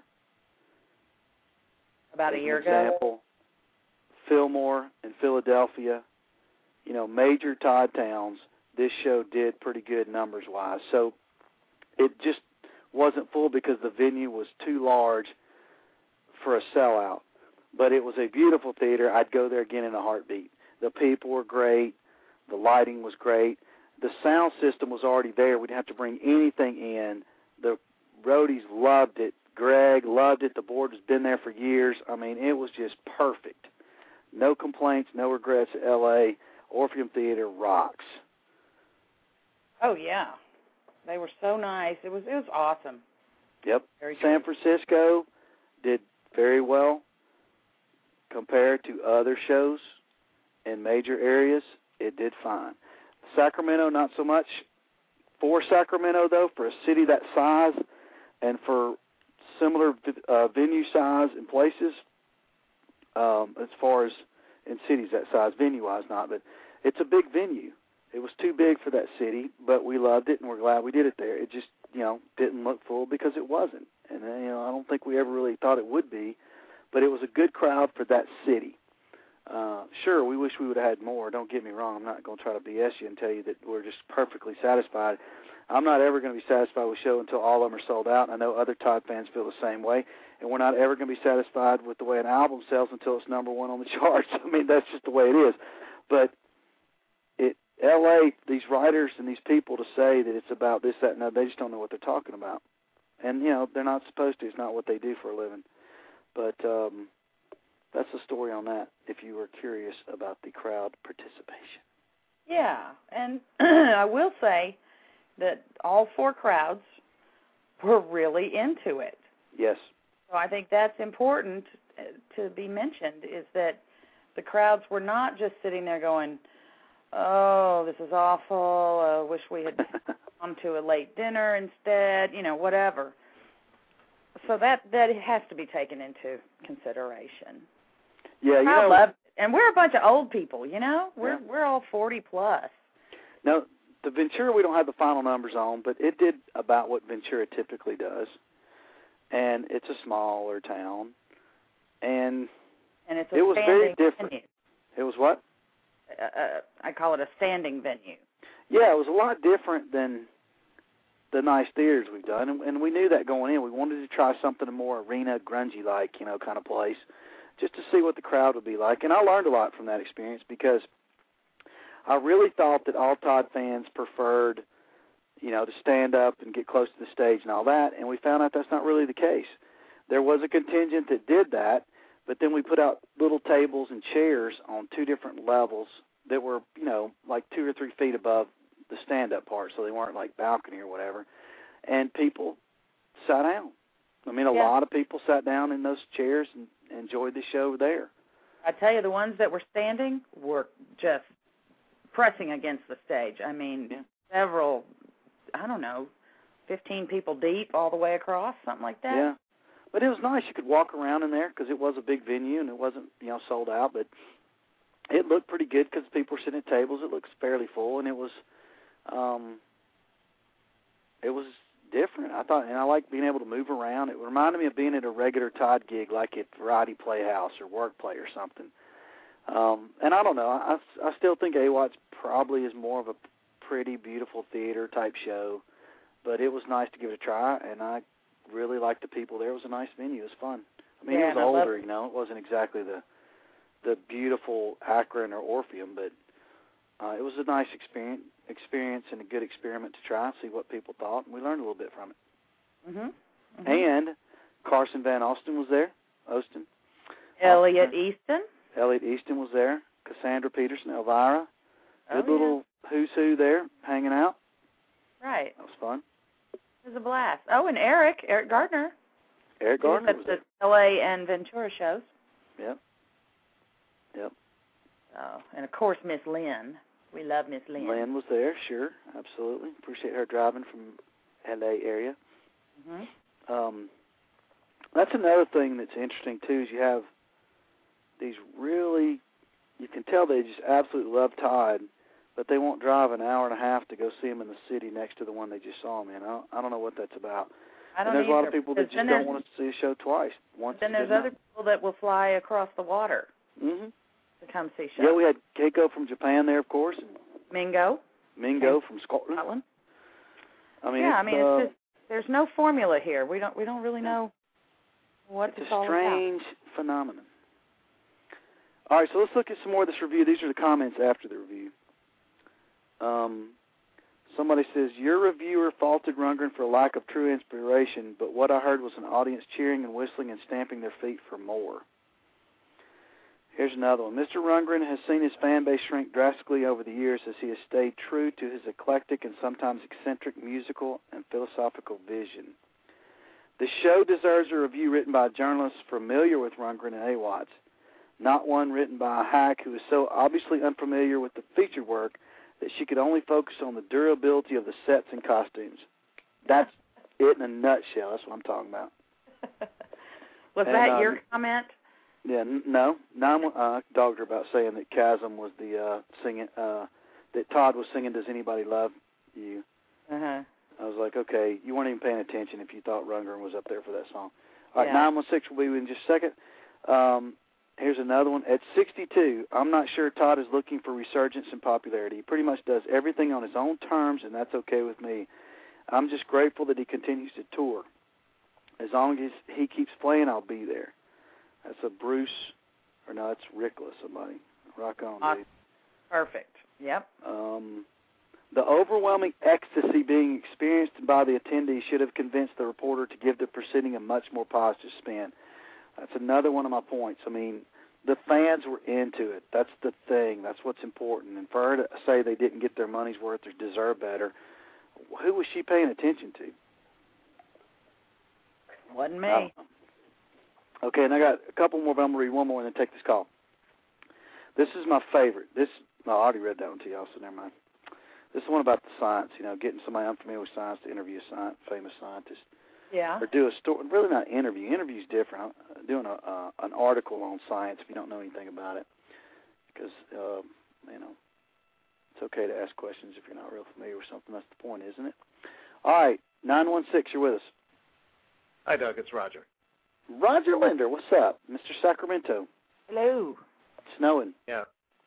It it was snowing yesterday. I, I you know they were calling for it and uh, got up yesterday morning and there was snow on the ground here in Antelope. Didn't make it as far down as Sacramento. We're we're about 20 minutes uh, northeast of Sacramento, but uh, there was snow on my in my backyard. That was cool. Yeah, the, the temperature has dropped like 30 degrees. You know, last we were there at the right time. Yeah, because I mean we were walking around, you know, practically in shirt sleeves there uh, in the evening even. I mean We it was a little luck- chilly, but but No, uh, we it is it is luck- darn cold now. It's like down down close to freezing right now, and that's that's you know unusual for Sacramento. But anyway, enough about the weather. yeah, what did you call about for real? Well, you know, I, I wanted to mention, you know, at the at the Sacramento show, there was a couple of fellows uh, from where I work that came to the show, Cool. and uh, one of them had seen Todd once before. He he went to uh, the uh, arena show in San Francisco. That was his first uh, Todd show, and this was his second Todd show. The other guy knew Todd, but it wasn't familiar. Neither one of them was actually familiar with AWATS at all. Um, but they absolutely loved both the Johnson set and AWATS. They were Wow. completely blown away by the whole show. They they just could not believe it. You know, and I talked to them after the show, and they says, uh, "Why didn't you tell me?" you know, because I didn't want to tell them anything. You know, Sure. before the show, because I do. that Isn't it funny though how these new people? I had a couple in Akron too. My my brother and his partner, they loved it, and they're musicians, and they thought it was wonderful. But then you have these long-term Todd fans that are pissing and moaning about Robert Johnson's set list that they haven't even heard yet. It's just weird. Yeah, well, no, no, my friends, they they're they're both fans of the blues, and so they Ah, that helps. Yeah. they like they like the uh the blues, and they're really looking forward to when the CD comes out. You know, whenever that's going to be. Yep. But uh you know, the the Sacramento show, you know, I, I after the show was thinking, I, and I was thinking, you know, that is, you know, one of the better shows that I've seen. You know, it, it nothing can compare to Akron. I don't, you know, you're never gonna top Akron. But and and the Sacramento show came really close, but the LA show came even closer to Akron, especially with the crowd response. And, and of course, you know, you talk about what the reviewer was saying. The crowd response in LA was so powerful. You know, I I, I was thinking, you know, this is sort of shades of Akron at least. Yeah, I agree. You know, they they just you know they were there. They they were bringing it. The band was bringing it. You know, I, I will never listen to AWATS, you know, without picturing the show in my mind. and and, and and you know and I, I I watch you know all the details that those musicians are doing on stage, and and Jesse and and and the little things that he's doing, and Greg Hawkes and Ralph Schuckett, man, he was he was there. Uh, you know, and and you know he he was a very significant part of this band. Yes, of course, no you know, and and Bobby Strickland, you know, no no doubt about you know his contributions there, and Kasim, you know, and, and uh, his solo efforts, um, you know, with with uh, you know, does anybody love you and all that. I mean, the, the entire band and Prairie and the drum parts, you know, you you you know when you hear those things on the record and Prairie is playing them exactly as they came off on the record. You know, there's just you know no doubt that this was just a phenomenal performance. I totally agree, man. And I know we're biased, but it's just it's hard to sit there and read something like that when you were there and you know that it was a really good show. Now, had had it been, you know, the first blues set at San Francisco and somebody criticized it, yeah, sure. I mean, they stopped a few times. It wasn't exactly the most stellar performance in Todd's career, but that LA show did not miss a beat. It was Yeah. phenomenal. Absolutely. So, in Sacramento, I'm glad you guys had a good time at that show. Um, that was I really dig that venue. I wish we could have had more people in it. You know, but I, mean, I like the whole situation with the hotel and everything. I was thinking, Oh, yeah. you know, Rundgren Radio birthday bash the whole time. yeah, good hotel, good place to party there, and Yeah, it It was was nice, nice, close. Yeah, everything. nice weather. Yeah, but and, and every every time you know every show that I went to, of course, you know as you guys know, we were at all four of them, and and meeting up with the fans and and meeting fans that I have known online but had never met before. You know, I mean that's the highlight of the whole thing. That that's the experience, and and to be able to to see those folks and and and you know some of the celebrities. You know, I got to meet Lyle Workman. I hadn't met him before, even though uh, I I'd met everybody else in Bourgeois Tagg. He was the, the one holdout that I had not met, and so I had a chance to chat with him a little bit. And Fernando, I, I recognized him in the lobby before the show. He's on your banner, yeah. I talked, yeah, and I, I talked with him. I says, "Are you Fernando?" And he says, "Yeah." And and you know, we chatted for a long time. And, and Eddie, I was talking with him, and it was great. I mean, I I, I just love talking to all these folks and everything, and and you know, hanging out, you know, after the shows, and and you know, going to the little events that uh, were popping up and stuff, and it, wa- it was great. And and then you know, in the off time, just going off and, and seeing some of the sights around the city, and just walking around and doing things and just taking it easy and having a good time. yeah, You know, surreal. just, you know, good week. Vacation. doubt. Brent Bourgeois, we forgot to mention, was at the Oh my Sacramento God! I got to meet Brent Bourgeois. Another Yeah, dude and- from and- uh, Uncle and Rainbow Adrian. too. Yeah, Adrian was also there, his son. Yes, son. Adrian Bourgeois was there, and and Steve Mitchell from Uncle Rainbow, which goes Yeah. back to my history. But Yeah. did you see me lose my mind with Brent Bourgeois? I got pictures. Oh my gosh! Oh, I love that guy. Just just loved meeting him. He was such a treasure, and I would have loved to have meet met Larry Tagg, but apparently he had a gig that night. That's So- right. Um, but Brent came out and represented, so we kind of had the bourgeois There you go. Yeah. It was really, good. you know, looking back on it, you know, it was kind of a star-studded week. Yeah, It really for was. the Todd yeah. World, absolutely. Yeah. Roger Linder was there, Mr. TR Connection, man. EJ, course. Mr. Mrs. I mean. Well, and and actually, Mrs. uh, Hot Toddies. Roger Powell showed up. Roger Powell showed up at the San Francisco. Yeah, I Francisco saw him in. San Francisco. Yeah. Yeah, no Mhm. doubt. I mean, there was lots of uh cool stuff going on. Uh Mike Keneally, you know, I didn't get to meet him. I was disappointed. He left like right before Rachel Hayden, Pippi had mentioned, was there. Mhm. Um was there anybody else? There's there was probably some others that were missing, but it was a good group. A lot of fun. Very nice. And Roger, we appreciate you coming to all four gigs. yeah. Well, it was great. Yeah, I mean, you know, we we thought about do we really want to go down to L.A. and everything, you know, but uh, you know, I'm so glad that we did. Yeah, I'm glad you did too.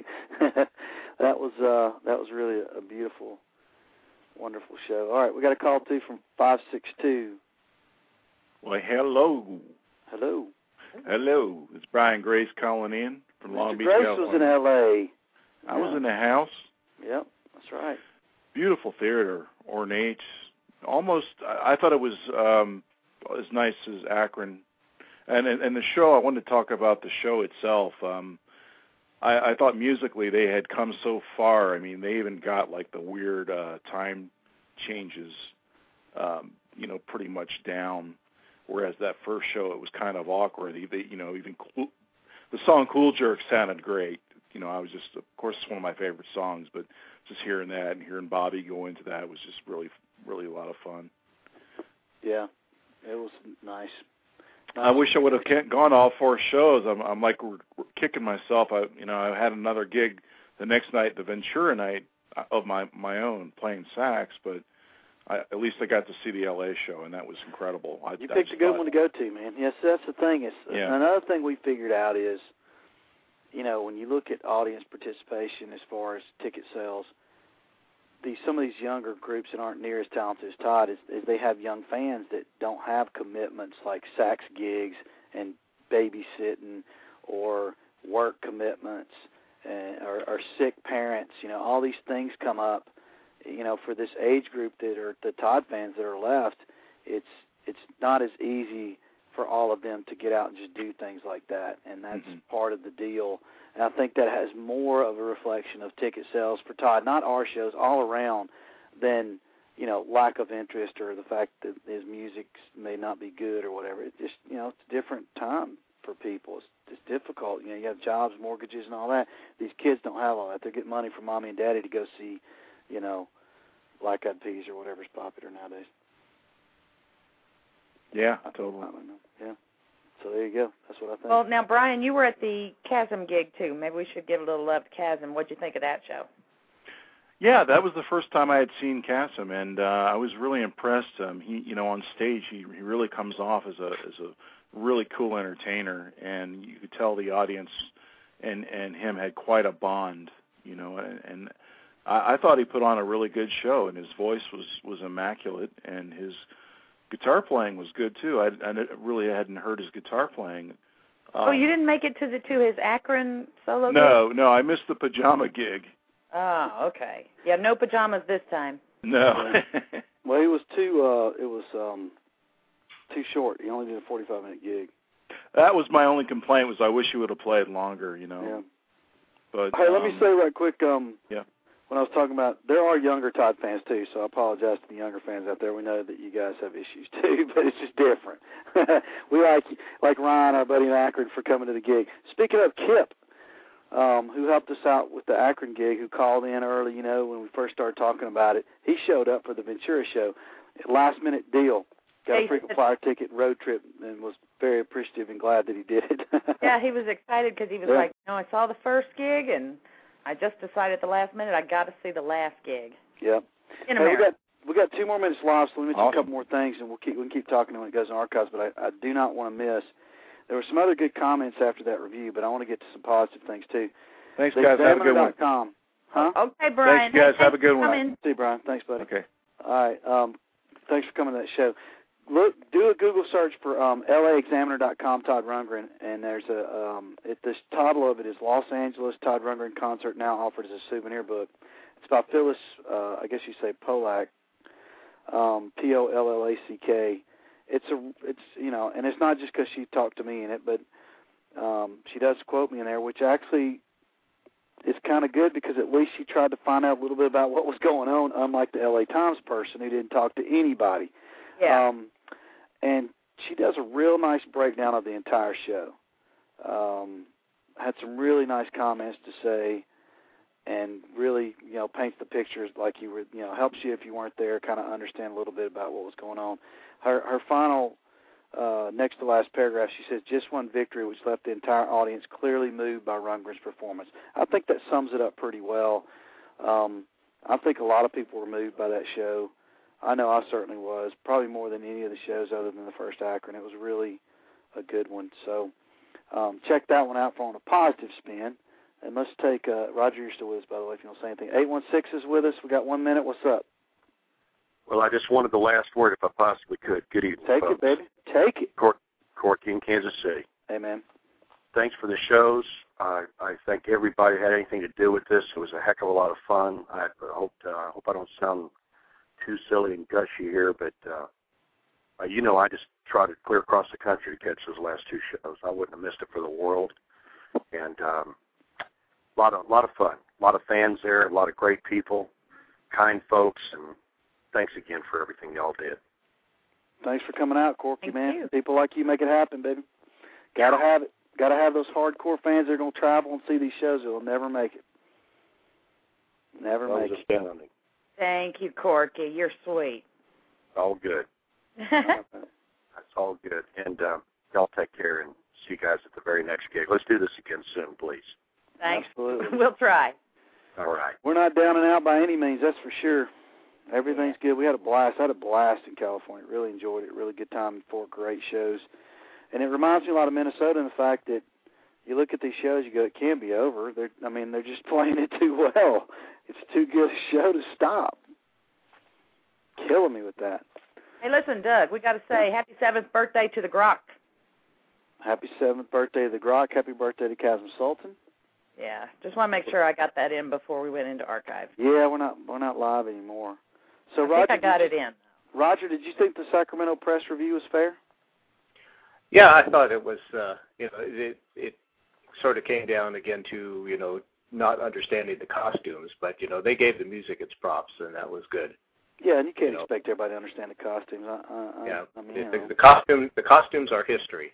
yeah, You know, except for except for maybe the fat guy. I mean, that's not. uh There's no history behind that one, but uh everything else is history, and and it, you know it, it it depicts an era, it depicts uh, a particular mood. They all make sense, you know, and and it, and it flows, and and the show just flows so perfectly, and and you're just thinking about the timing and and getting in and out of those costumes and, and the bands, you know, maybe extending the ending of a song a little bit to to accommodate that, but really did. Well, you know, and the other thing, I I think Je- the first time that Jesse popped off of his little uh, stage was in L.A. yeah, that was Right. cool, wasn't it? Good.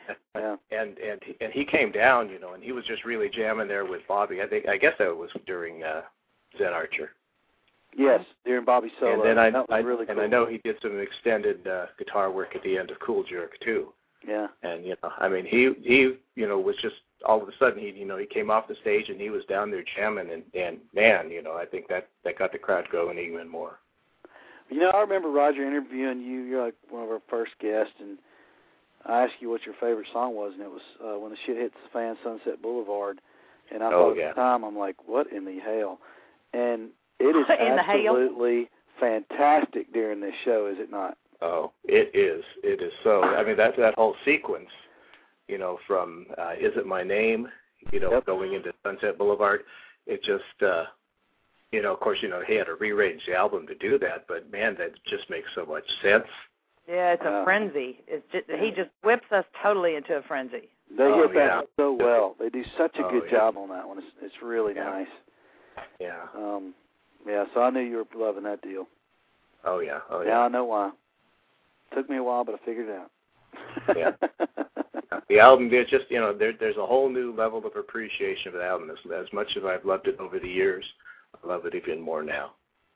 Yeah, exactly. Well, we don't uh, know what the future holds, and um, other than I think Todd is interested in still doing some more. I would say that he was clearly happy with how it went in California and was having a good time. You could see that all over his face, no doubt. Yeah. yeah. And the band loved it too, and you know, it's just um, it's just a great experience. I hope we can do some more.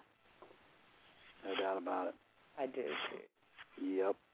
I do. right, good deal. Well, I guess that's a wrap. You know, we've had a little over two hours, and I still didn't get to talk about all the comments. I, I can't believe how time flies on this show. Maybe I run my mouth too much, but hey Doug, do you have any more um just I'm just in the mood to hear some music.